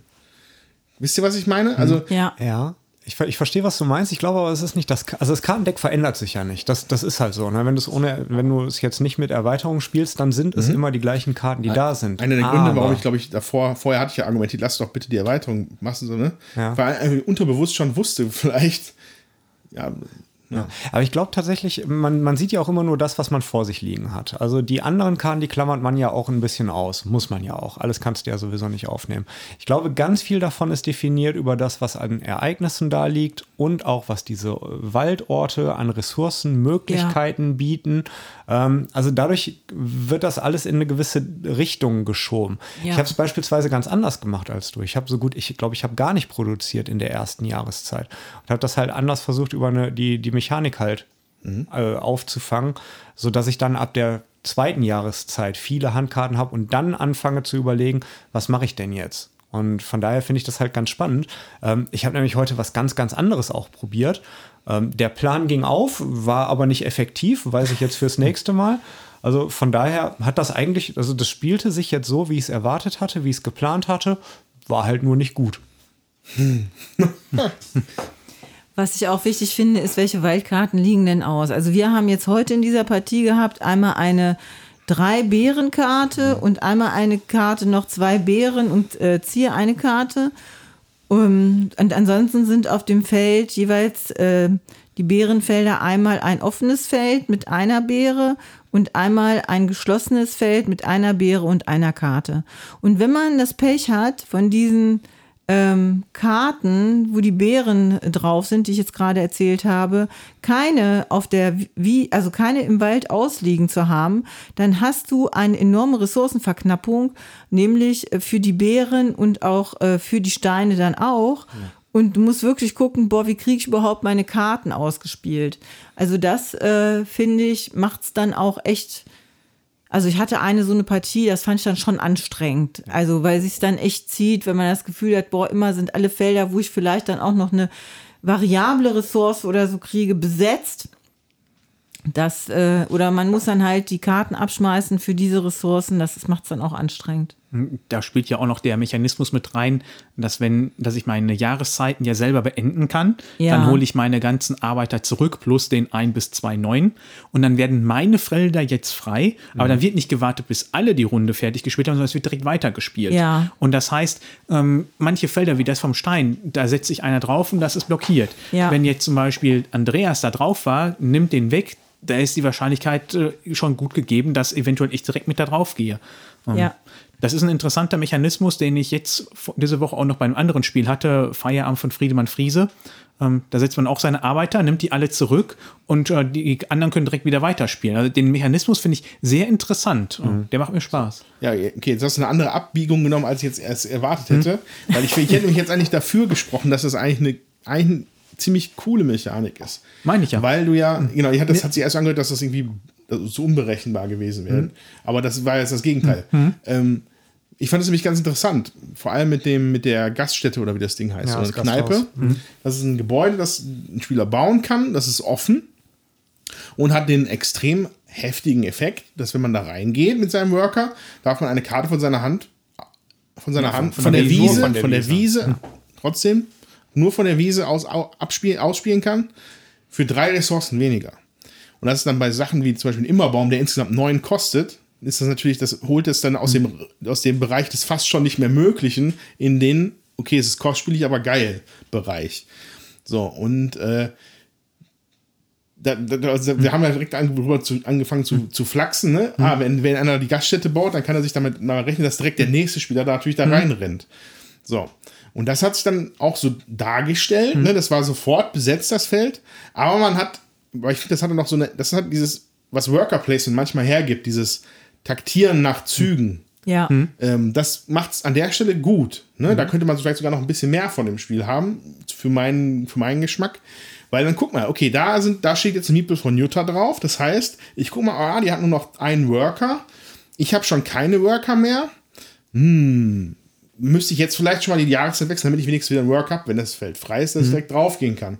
Oder, oh, guck mal, Jutta hat ja gar nichts mehr, ich habe noch einen Worker, dann gehe ich jetzt nicht auf ein Worker-Placement-Feld, sondern spiele lieber eine Karte, damit ich dann was noch zum Setzen habe, wenn es denn dann frei wird. Und das finde ich ganz interessant. Ich finde das auch ganz interessant. Ich glaube aber, dass gerade das halt in einer Vierspielerpartie noch viel, viel schwieriger zu planen ist. Na, denn so wie es jetzt genau war, also das Gasthaus lag jetzt halt direkt vor mir und deshalb wusste ich ganz genau, wenn die Jutta eben halt ihren Arbeiter davon wieder zurückziehen muss, dann muss ich auch einen verfügbar haben. Da kommst du ja schon gar nicht mehr dran, da ist das Ding schon wieder belegt. Ja. Also dieses Taktieren, das, das ist äh, in einer Vierspielerpartie viel schwieriger, als wenn du es halt zu zweit oder zu dritt spielst. Ähm, und daher ist, also ich glaube, an der Stelle musst du halt auch noch mal gucken, wie spielt sich das alles und welche Möglichkeiten habe ich da? Ja, aber das, ich finde, das kommt dann halt drauf an. Also ich habe ja auch gewartet. Erstmal war der Dominik da drauf und dann, genau. also du hast es ausgespielt, der Andreas ist nicht draufgegangen, hat sich der Dominik doch sofort da drauf gesetzt. Dann musste ich warten, bis der seine äh, Männchen alle einsammelt und das dauerte und dauerte. Und ich hatte Gott sei Dank genug Handkarten äh, und andere, Ka an, an andere Karten über Ressourcen dran, sodass ich dann ähm, äh, dass ich dann auch so tatsächlich so lange warten konnte, bis ich mein Männchen da draufsetzen konnte. Das hat ewig gedauert. Also Und wie das Leben so spielt, hat, glaube ich, jeder von uns einmal dieses Feld benutzt. Insofern alles gut. Ne? ja. Ja, stimmt. Aber ähm, ja, aber das ist so ein, das, das ist, das, das hat mir eigentlich ganz gut gefallen, dass man da über sowas nachdenken muss. War auch tatsächlich genau in der Reihenfolge. Also der erste, ich glaube, der sich drauf gesetzt hatte, war der Dominik. Genau. Dann wurde es frei, dann war die Jutta, die auch in der Zugreihenfolge die nächste war. Danach war ich in meinem eigenen Gasthaus und zuletzt du. Also es war wirklich halt sehr begehrt und sobald es frei war, hat sich da irgendjemand halt reingesetzt. Das war für mich halt super. Es waren halt drei Punkte, die ich halt damit ge generiert habe. Hat nicht gereicht. Das, das, war, das war dann insofern ganz interessant. Ja, ähm, ja, trotzdem kann ich das nicht abschütteln, dass ich, dass ich das Gefühl habe, das spielt sich fast identisch. Und ich weiß noch nicht, woran es liegt. Ähm, ja. Das, was ist jetzt nicht, also das ist jetzt nicht das Optimum, sage ich mal, für so ein Spiel. Weißt du, was die neuen Erweiterungen noch bringen sollen? Sollen die zum Beispiel so einen besseren Start geben, dass diese erste Phase wegfällt, so wie bei Terraforming Mars mit dem Präludium? Ähm, nee, also genau von der Mechanik her weiß ich es nicht. Also Pearlbrook selber hatte ich halt schon gespielt, das hat die Jutta ja auch schon gespielt, hat sie auch hier. Ähm, das bringt quasi eine ganz neue Landschaft, halt die Flusslandschaft mit, Ja. wo, mal, wo es eine weitere Ressource gibt, die aber eigenständig zu betrachten ist, nämlich Perlen, die man bekommen kann, mit denen man andere Dinge wieder finanziert. Was auch dabei ist, diese ähm, einfachen Ereignisse, die es hier gibt, diese vier Stück, die werden ausgetauscht durch Monumente, die man bauen kann. Ähm, die sind auch sehr, sehr kostspielig. Also die Ja. kosten auch mitunter mal acht bis zehn Ressourcen in unterschiedlicher Zusammensetzung, bringen aber auch massiv viele Siegpunkte. Ich glaube, Ja. da sind wir so 10, 15, 20 oder sonst 25. was. 25 sogar. Alle? Okay, ich weiß. Nee, nee, das und- fängt an bei 10, 15, Okay. 20, 20, 25. Okay. Ähm, und wenn wir uns jetzt anschauen, bei wie vielen Siegpunkten wir am Ende gelandet sind, das war irgendwas um die 50 halt rum, dann ist das Ja. halt schon echt ein Batzen. Ne? Das bringt da ganz, ganz viel mit. Ähm, das macht Pearlbrook. Da gibt es noch andere, die bringen halt einen, oder jetzt, das ist, glaube ich, die ganz neue, die jetzt kommen wird, bringt einen Zug mit, mit irgendwelchen legendären Wesen, die in die Stadt kommen, die man bewirten muss. Ähm, es gibt andere, wo man noch mit irgendwelchen Elchen auf Reise in die Gebirge geht. Äh, ein neuerer kooperativer Modus kommt jetzt mit einer der neuen Erweiterungen. also es gibt viele, viele verschiedene Möglichkeiten, ähm, die das Spielbrett selber erweitern um viele Facetten. Ähm, die Starling Games oder, oder James Wilson selber sagt auch, dass man die, die, die verschiedenen Erweiterungen nicht miteinander kombinieren sollte. Denn Ah, zum einen so viel Platz hat, glaube ich, auch kein Mensch auf irgendeinem Tisch. Ähm, und es wird dann doch wirklich irgendwann ein bisschen zu unfokussiert und unübersichtlich auch. Ähm, was allerdings der, der Tenor ist von den Menschen, die halt schon die vielen Erweiterungen gespielt haben, wie gesagt, ich kenne nur Pearlbrook, ist der, dass Pearlbrook die am wenigsten interessante ist oder die dem Spiel am wenigsten dazu gibt. Ähm, von daher ist das halt die einzige, die ich jetzt kenne, ähm, die ich nicht zwangsläufig haben muss. Die tut aber im Wesentlichen nicht weh. Ähm, es gab eine Sache dabei, die mich tatsächlich auch gestört hat, nämlich dass du teilweise eben für das Bauen der, der verschiedenen Dinge oder für die Perlen, die du als Ressource bekommst, äh, bezahlt, äh, Quatsch, äh, bestraft wirst. Also es war tatsächlich dann eher zum Nachteil, wenn du es gemacht hattest. Und das passt irgendwie bei diesem Spiel für mich nicht zusammen. Und äh, deshalb habe ich es dann weggelassen. Was waren denn da auch neue? Sind da auch neue Karten bei? Das würde mich Ja. interessieren. Ja. Da sind andere Karten bei, mit denen du dann auch, ähm, ja, womit du wo du auch irgendwie Perlen kriegst oder so. Es ist halt so eine Auslage, die kommt da an der Seite dran. Und da sind halt vier Felder, da kommen ähm, Perlenkarten drauf, sozusagen. Und es gibt auch eine neue Figur, nämlich den Frosch. Und nur der Frosch kann auch auf diese Felder gehen.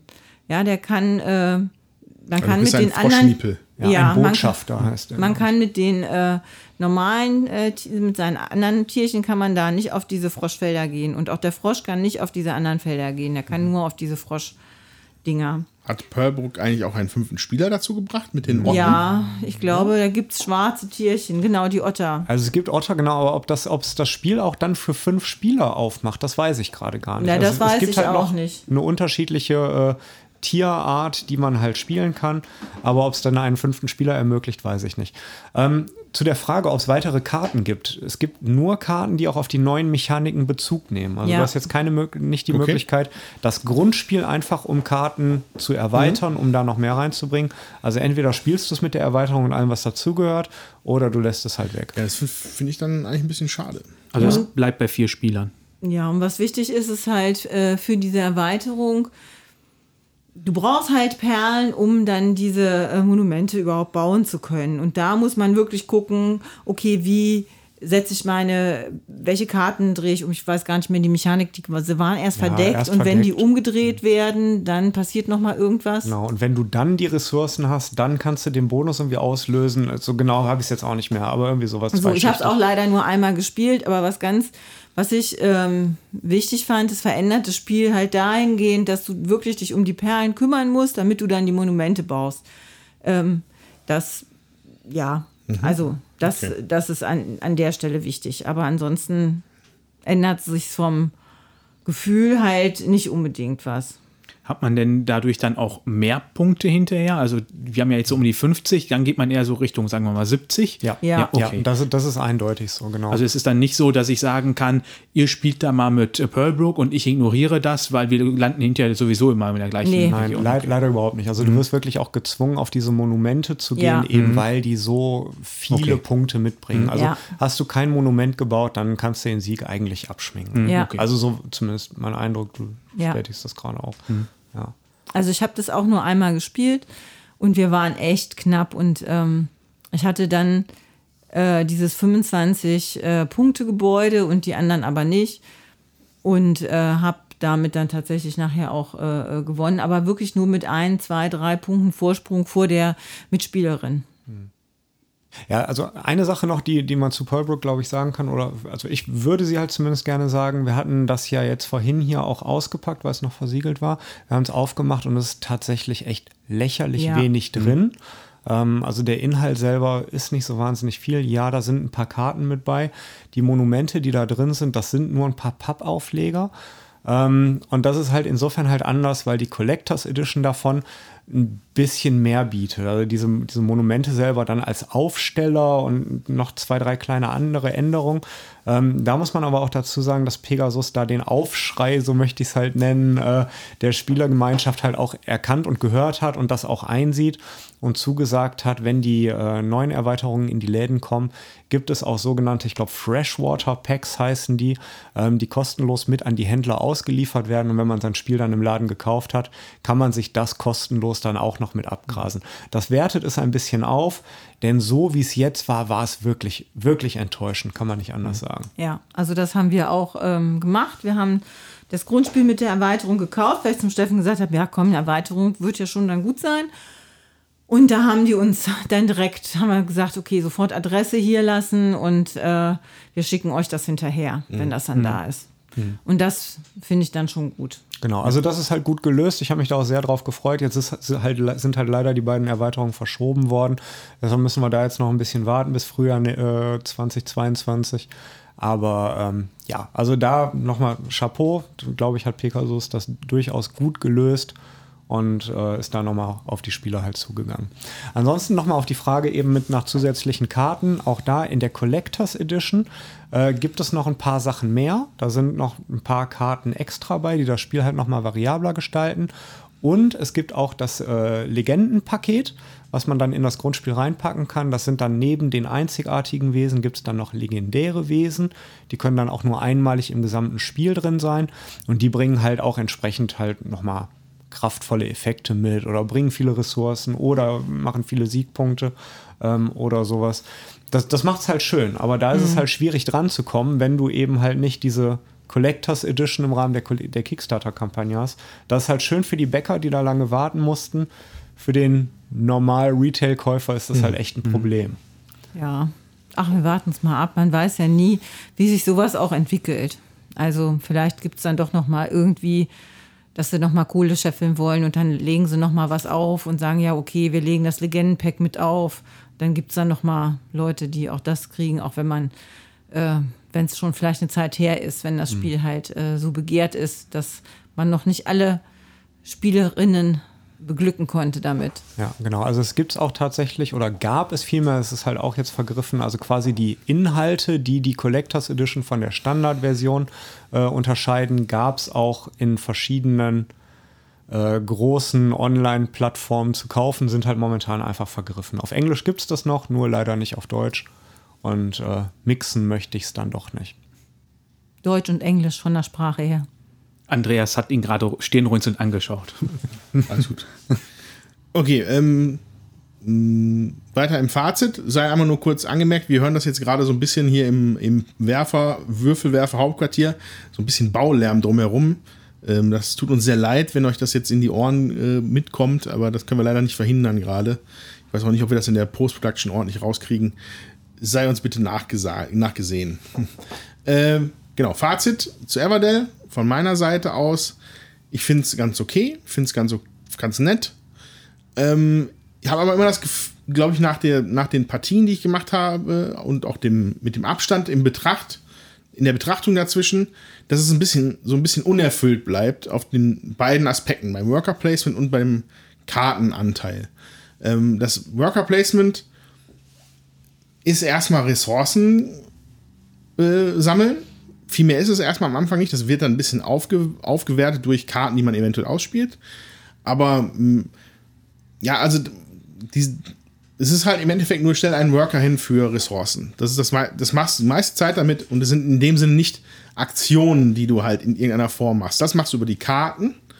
Und da fehlt mir noch ein bisschen, also nach drei Partien fehlt mir da ein bisschen die Varianz. Also es gibt so ein, so ein Set von Karten, das möchte man, man, die sind halt auch offensichtlich, dass man die haben möchte. Dann gibt es die dann auch in den, bei den gewöhnlichen Gebäuden auch in, in einer ausreichenden Menge, dass man halt genug Farben kriegen kann. Dann kriegt man noch so einen Frosch dabei. Das ist, damit generiert man sich dann auch Ressourcen und dann vielleicht eine Handvoll wirklich aufwendigerer Karten. Vielleicht jemand, die, die, das variiert dann vielleicht zwischen den Spielen mal. Also ich hatte noch nie einen König bisher. Jetzt hatte ich mal einen. Aber es fühlt sich relativ gleich an von der, vom Spielerlebnis. Und, äh, und da reicht es mir einfach nicht so von der Tiefe, wie es jetzt gerade ist. Also da ist eine Tiefe drin. Das ist, was Jutta gerade wunderbar auch schon ausgeführt hatte. Das ist dieses Familien-Plus Richtung Kenner. Aber für mich fehlt da noch ein Stück, um, um mich halt wirklich komplett abzuholen. Und äh, da, da, da, da, da schafft auch die Aufmachung das nur ein Stück weit für mich, das aufzufangen. Ne? Also ich finde das, wie gesagt, ja. wunderschön. Ähm, habe aber auch noch ganz andere Spiele schon gesehen, die ich noch viel, viel schöner finde, weil die mich dann einfach noch mehr ansprechen. Und ähm, ja, deswegen hat, ich fände es mal reizvoll, auch das mal auf jeden Fall nochmal zu spielen, auf jeden Fall mal mit einer Erweiterung. Ich würde auch dieses Pearlbrook mal sehen wollen, mhm. weil wenn du sagst, dieses mit den Strafen, findest du blöd, fände ich es vielleicht eher nochmal interessant, weil es einfach so ein bisschen nochmal. Ich mag halt immer gerne Entscheidungen treffen in so einem Spiel. Ja. Und manchmal hat man hier nicht so viele Entscheidungen, die noch da sind. Und wenn es dann aber wieder um Sachen geht, wo du auch Sachen halt abgeben musst oder Strafen kassierst für irgendwas, fände ich das einfach nochmal eine weitere Entscheidungsebene, die ich, glaube ich, ganz interessant fände. Ja, also das ist bitte nicht überbewerten. Also es ist jetzt nicht so, dass du da eben halt wirklich in dem Sinne Strafen kriegst, sondern es gab halt genauso, ich weiß nicht, ob es ein Gebäude oder, oder ein Wesen war, das kannst du genauso in eine andere Stadt reinhauen und dann, dann greift der, klaut der dir Ressourcen. Und das war echt unbefriedigend. Ne? Du baust halt in eine Richtung und dann Edge Badge, jetzt ist es halt meine. Also das mhm. war es halt. Ne? Das war einfach nur diese eine Mechanik, die mich tatsächlich da gestört hatte. Ja, also würde würd ich auf jeden Fall gerne mal in Zukunft spielen, auch mit anderen Erweiterungen, einfach auch um das mal zu sehen.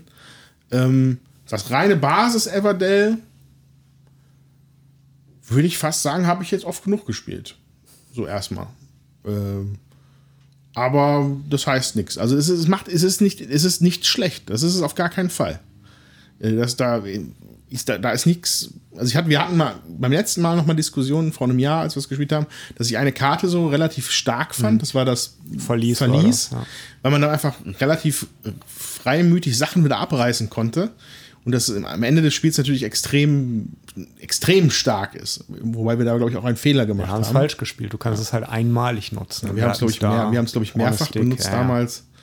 Ähm, ja, also, also das hat sich auch jetzt dann, habe ich jetzt nichts anderes mehr gefunden in dieser, in dieser Partie, wo ich sagen würde, oh, das ist aber ein bisschen aus dem, aus dem Gleichgewicht oder ein bisschen komisch. Ähm, ich freue mich, dass ich mit mir den ersten Platz teile. So, in der Partie war ich mal überrascht, dass ich mal wieder hier weiter vorne liege. Tommy ich ist ja nicht da. äh, Wäre der Narr nicht gewesen, hätte ich sogar gewonnen. Ja. Tja, aber konnte der denn da hinkommen? Ja, ich, weiß, ich weiß nicht, wie das passieren konnte. Ja, passiert schon manchmal. ähm, genau. Ja, und das ist so mein Fazit zu Everdell, glaube ich. Und dann gebe ich mal an unseren Erstspieler ab. Ja, Dankeschön. Ähm, also ich glaube, mittlerweile kann ich so ein bisschen genauer sagen, woran meine Ernüchterung liegt. Ähm, zum Großteil wahrscheinlich einmal dadurch, dass ja man viel davon gehört hat, wie grandios das Spiel ist und natürlich meine Messlatte wahrscheinlich dementsprechend hoch lag und ich dann jetzt natürlich den Eindruck hatte, ja, das ist halt ein normales, solides Spiel. Ich will es auch jederzeit wieder mitspielen. Es hat mir Spaß gemacht. Ähm, aber gleichzeitig liegt es vielleicht auch daran, hm, in letzter Zeit habe ich viele Spiele gespielt, äh, zum Beispiel beim letzten Mal hier Dune zu viert, dann ähm, die Scythe-Kampagne oder auch Glong. Da waren viele Emotionen mit dabei. Da hat man mitgefiebert, da hat man mhm. gehofft, klappt das Ganze jetzt. Und Ähm, das war hier jetzt dann eher so ein, ja, ich spiele jetzt meine Karte aus, aha, du spielst jetzt deine Karte aus, ah, du spielst eine Karte, ah, nee, du holst dir jetzt Rohstoff, okay, das, da war nicht so das Mitfieber mit dabei, nicht so die Emotionen. Ähm, vielleicht war das jetzt auch noch mit dazu, dass ich in der letzten Zeit viel sowas gespielt hatte, wo man dann viel geschaut hat und mitgefiebert hat, auch mit den anderen. Und hoffentlich macht er jetzt das nicht. Wenn hier jetzt die Karte weg war, da habe ich gesehen, okay, die gibt es halt viermal im Spiel. Entweder kommt die nochmal oder ich spiele irgendeine andere. Ähm, das wird wahrscheinlich auch mit daran gelegen haben. Ähm, nichtsdestotrotz, ich würde es jederzeit wieder mitspielen, um noch mehr die Synergien kennenzulernen, die ganzen Karten, was es so alles gibt, weil ich habe ja jetzt hier nur einen recht begrenzten Teil gesehen. Ich habe jetzt 15 Karten vor mir ausliegen. Ich habe, keine Ahnung, wie viele habe ich weggeworfen, vielleicht acht, neun Karten das, und da waren einige schon doppelt bei. Mm, also ich würde es jederzeit wieder mitspielen, allerdings ähm, mein Platz zu Hause ist mir dann im Regal das nicht wert. Ja, ich, ich muss das nochmal für mich, im zukünftigen Podcast müssen wir das auch nochmal besprechen. Ich, fra ich frage mich, warum ich das hier so gleichförmig finde und bei Dune das zum Beispiel nicht so gefunden habe. Das ist halt, aber das ist jetzt nicht der, das werden wir jetzt hier im Fazit nicht besprechen. Ähm, weil das, vielleicht ist es einfach eine Fehlwahrnehmung von mir, deswegen muss ich da nochmal drüber nachdenken. Aber es fühlt sich halt ein bisschen uniform an, das Spielerlebnis. Also es ist schon so, ich finde, man kommt sich hier weniger in die Quere. Ne? Die, das Einzige, wo man sich hier in die Quere kommt, ist, ist die Karte weg, ist der Ressourcenplatz weg, aber man hat trotzdem noch die Möglichkeit, irgendwie an diese Ressource zu kommen oder man muss halt was anderes machen, um an noch eine bestimmte Ressource zu kommen. Bei Dune war es tatsächlich so, der Platz war weg, du kamst da jetzt nicht mehr hin. Ja, du musstest dir komplett was anderes überlegen und da gab es auch nicht die Möglichkeiten, so einfach das jetzt so zu machen, gab es halt nicht. Ne, das, das war vielleicht etwas spannender dann in der Wahrnehmung. Also das hier ist nicht so konfrontativ. Und äh, vielleicht auch nicht so, ja, das hört sich fies an, aber nicht, nicht so vielschichtig. Du hast ja nicht die Ebene, die Karten bestimmen, wo du was hinsetzen kannst. Das bestimmt wieder, welche Karten du vielleicht kriegen kannst. So, das ist einfach hier, das spielt sich ja relativ. Ich meine, man, man kommt hier gut voran. So, so ist es nicht. Äh, ja. Aber da, das soll auch nicht der Dune Everdale-Vergleichspodcast sein. Nein, aber äh, ich finde es wichtig, einfach von der, äh, vom, von der Konfrontation äh, oder von der Begehrlichkeit der Plätze, das ist halt äh, schon, das macht dann halt auch was aus. Und vielleicht hängt es auch am Thema, man weiß es ja nicht. Ja. Ähm, Vielleicht ist das mal dieses, was, Entschuldigung, ähm, bevor, aber diese, was ich meinte, mit dieser, und dieses unerfüllte Gefühl bei den Worker Placement. Bei Worker Placement geht es halt mehr um das Rumfiebern. Ist das, ist das Feld jetzt weg? Oh, das habe ich jetzt noch gekriegt. Hier nimmst du halt ein anderes. Ja. Ich meine, hier sind halt, hier sind drei Felder, wo du Bären kriegen kannst. In verschiedenen, vier Felder, wo du Bären kriegst. Natürlich in unterschiedlicher Güte oder in Menge, aber boah, man findet schon immer noch so, so einen Weg, ne? das ist aber tatsächlich in dieser Partie gewesen. Ne? Also normalerweise äh, hast du da nicht drei oder vier Felder, Ja, gut, dann, ja, nee, klar, auch. Sicherlich legitim. Ich finde tatsächlich aber auch den, den Vergleich zu Dune Imperium, der ist, also dafür sind die Spiele tatsächlich auch zu unterschiedlich Ja. vom, vom Ja. Genre her. Äh, welcher Vergleich sich aber in meinen Augen halt anbietet, und der wird auch oft gezogen, ist tatsächlich der zu Flügelschlag. Ja. Denn da, ne, du hast halt unterschiedliche Möglichkeiten, Ressourcen zu generieren, die du managen musst. Du hast Maschinerien, die du zum Laufen kriegen willst und Dinge, die miteinander synergieren, äh, synergieren Ja. oder eben auch nicht. Da würde mich, Andreas, an der Stelle mal interessieren, warum du sagst, das hier spielt sich für dich eher gleich, aber Flügelschlag nicht. Weil, also da, da finde ich, von der Mechanik her spielt sich halt jede Partie Flügelschlag gleich. Ohne Kritik. Ne? Ich spiele es sehr, sehr gerne. Ich mag es auch, so wie es abläuft. Ähm, aber auch da, auch wenn da jetzt 200 verschiedene Vögel bei sind, die alle was Unterschiedliches machen, spiele ich da immer das gleiche Spiel. Nur mit unterschiedlichen Dingen, die ich halt. Ja, und hier spiele ich das gleiche Spiel mit den gleichen Dingen. Also das ist halt was, Okay. was mich, glaube ich, stört. Ähm, es, es gibt bei Flügelschlag, wüsste ich jetzt nicht, dass ich diesen einen Vogel, den kenne ich, den möchte ich haben. Das ist so die Basis, auf der ich aufbaue. Da gibt es halt viele von. Das sind halt diese Farmen zum Beispiel und der, dieser Frosch. Irgendwas, wo ich weiß, dass es einfach jedes Mal gut ist, das zu machen. So, bei Flügelschlag ist es, glaube ich, viel mehr, wobei natürlich Flügelschlag auch zu Recht kritisiert wird. Ich habe da einen ganz verklärten Blick drauf auf Flügelschlag, weil ich es so mag. Ähm, das es fühlt sich viel, viel mehr gegen Widerstände an, gespielt zu haben. Ein bisschen herausfordernder, finde ich, deutlich herausfordernder Flügelschlag, als ich jetzt Everdale finde. Herausfordernd äh, kann ich dir zustimmen, aber zum Teil finde ich es auch blockierender. Ich finde, es gibt auch Vögel, die machen was Ähnliches. Also ich finde, da ist auch nicht jeder Vogel irgendwie einzigartig. Also ich finde, da gibt es schon Vögel auch, die was Ähnliches machen. Für mich ist es so, die beiden Spiel, also die sind auf der Waagschale bei mir gleich. Von dem, wo ich sage, ähm, äh, das machen die und deswegen spiele ich die gerne oder ungerne, sage ich mal so. Ja, also ich finde, beide haben eine gewisse Komplexität. Beide haben von dem, was man macht, einen leichten Zugang. Bei beiden muss ich im Überblick haben, oh, wofür kriege ich denn jetzt äh, Siegpunkte? Äh, ne, bei, lege ich jetzt vielleicht noch Eier besser oder nicht? Was habe ich denn noch an Karten auf der Hand? Was liegt denn noch in der Auslage? Was könnte denn noch kommen? So, das ist auch ähnlich, finde ich. Und von daher, ähm, also für mich sind die vom Spielgefühl her ähnlich. Und das ist auch so ein Punkt, wo ich dann denke, hm, ja, da hänge ich dann bei Flügelschlag doch tatsächlich mehr dran, weil ich finde auch diese runden Endbedingungen, da äh, kann ich vielleicht auch noch mal eher drauf spielen, wenn ich bestimmte Karten auf der Hand habe. Das ist für mich noch mal ein Schritt, wo es vielleicht etwas tiefer geht als jetzt hier. Aber ansonsten, ähm, ich, vielleicht ist doch aber für mich gerade so, ich glaube, Flügelschlag belohnt mich mehr, wenn ich die, wenn ich die, wenn ich das wirklich ordentlich hinkriege, diese Dinger zu spielen. Mhm. Hier ist es halt einmal eine Belohnung dafür, okay, jetzt habe ich das Gebäude, das Tier passt dazu. Das ist eine Belohnung, Ja. die man hier kriegt. Dann hast du vielleicht nochmal eine Synergie zwischen zwei Karten. So, aber Ja. that's it. Dann baust du wieder wohl was anderes, eine Synergie. Ne?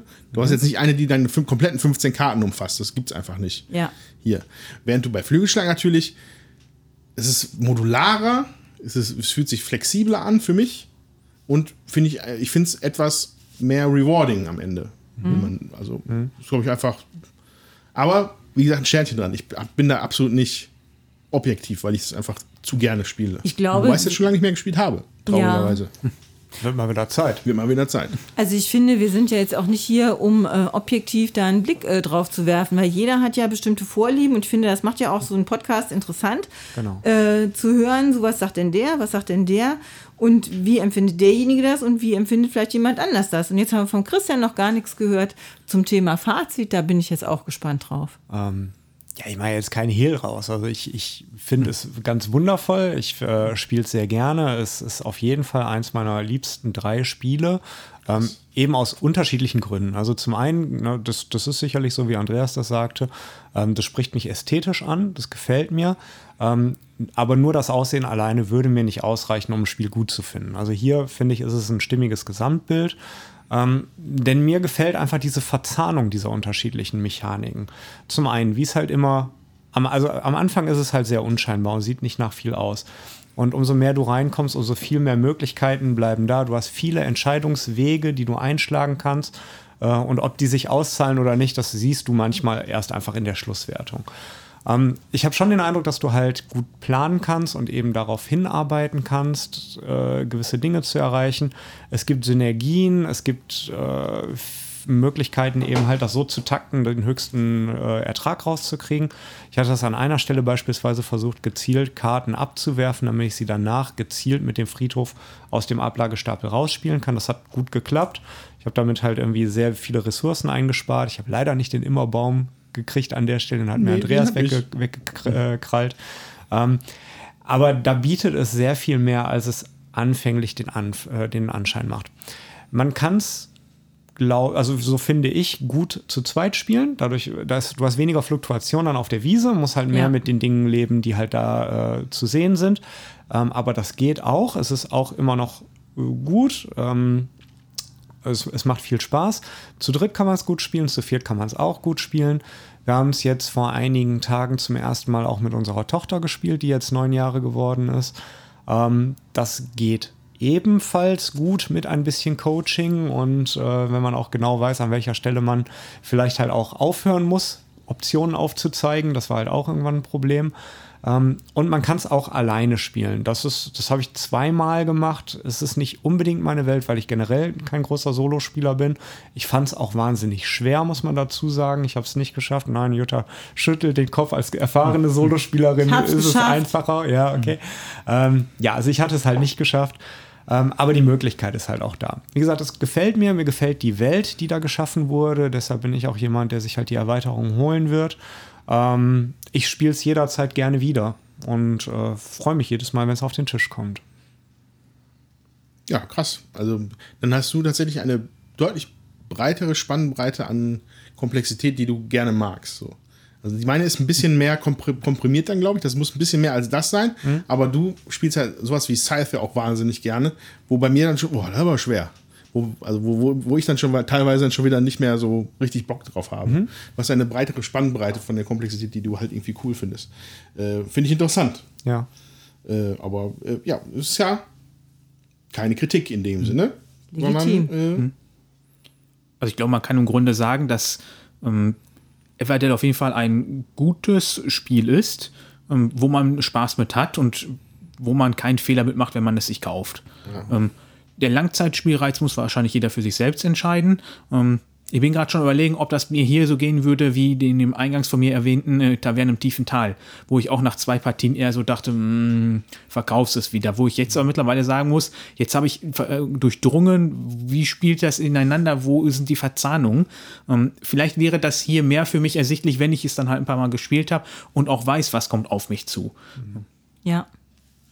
Ja, und generell, ich glaube, es gibt einfach nicht das eine Spiel, was halt sowohl den, ah, ich will jetzt halt niemandem zu nahe treten, dem, dem Carcassonne-Spieler und gleichzeitig dem Twilight Imperium-Spieler äh, gleichermaßen gefällt und halt alle abdeckt und alle mitnimmt. Ich glaube, das ist, das ist fast schon nicht möglich.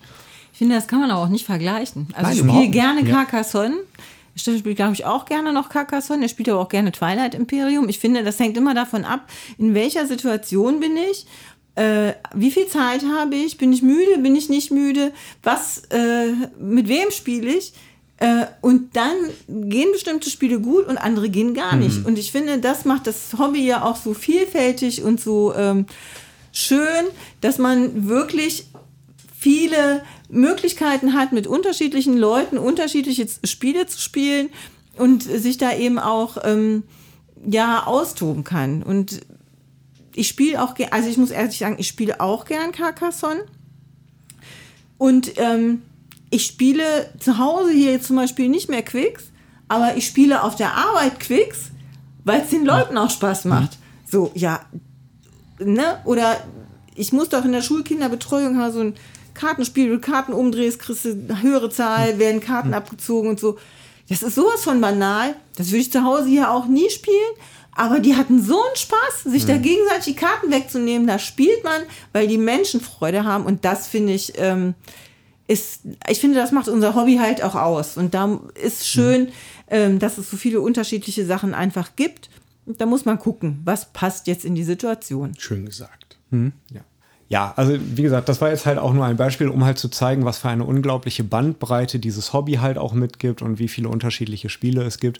Carcassonne selber spiele ich auch wahnsinnig gerne und freue mich auch darauf, bald diese schöne Jubiläumsedition mein eigen nennen zu können.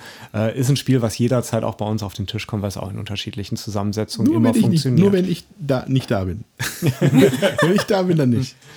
Ich, ja, naja. Da kann man meiner Meinung nach auch beide auf eine Stufe setzen. Das sind für mich so beides schöne Wohlfühlspiele. Die kann ja. man Sonntagnachmittags äh, zum Kaffee oder davor oder danach auf den Tisch bringen, spielt die schön dahin mh, mm, und hat wirklich einfach Spaß daran. Genau. Ja. ja. ja. Schönes Spielerlebnis. Und Spaß ist ja das, was wir alle haben wollen. Genau. So ist das. Tja, dann äh, würde ich sagen, haben wir Everdell äh, zu mehr als äh, Genüge besprochen. Wir sind nämlich jetzt schon, wow, naja, wenn man nach dem Schnitt sind wir bestimmt schon bei 2 Stunden 20 gerade. Insofern mhm. äh, wird es Zeit, Jutta, oder? Ja, schreibt uns. Wir freuen uns drauf zu hören, wie euch Everdale gefällt, was ihr am putzigsten findet oder was euer furchtbarstes Spielerlebnis mit diesem Spiel war. Wir wünschen euch auf jeden Fall, dass ihr eine schöne Messe gehabt habt und, und auch da schickt uns äh, eine Info, was ihr am interessantesten fandet. Genau, weil äh, damit können wir uns das nämlich auch angucken, weil wir sind immer so beschäftigt. Ne? Naja. Genau, und äh, liebe Waldbewohner dort draußen, wenn ihr in eure Taschen guckt und dann noch fünf schöne Waldbären für uns findet, gebt sie uns doch bei dem Podcast-Anbietern eures Vertrauens. Dann würden wir nämlich noch viel mehr so viel einzigartige Wesen wie euch als Zuhörer gewinnen. Aber nicht schlecht. Ja, ja, ja nicht schlecht. Schön. Okay.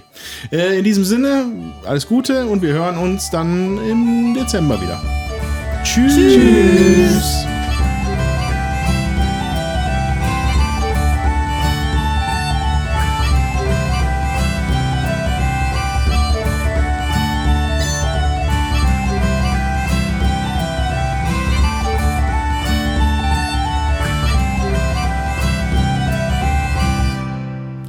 Nicht. Der Tommy schneidet das raus. Ich habe das gehört, Tommy. Ich, ich finde dich. Dich. Nein. Ja, wahrscheinlich landet das jetzt hinten dran. Ne? Okay.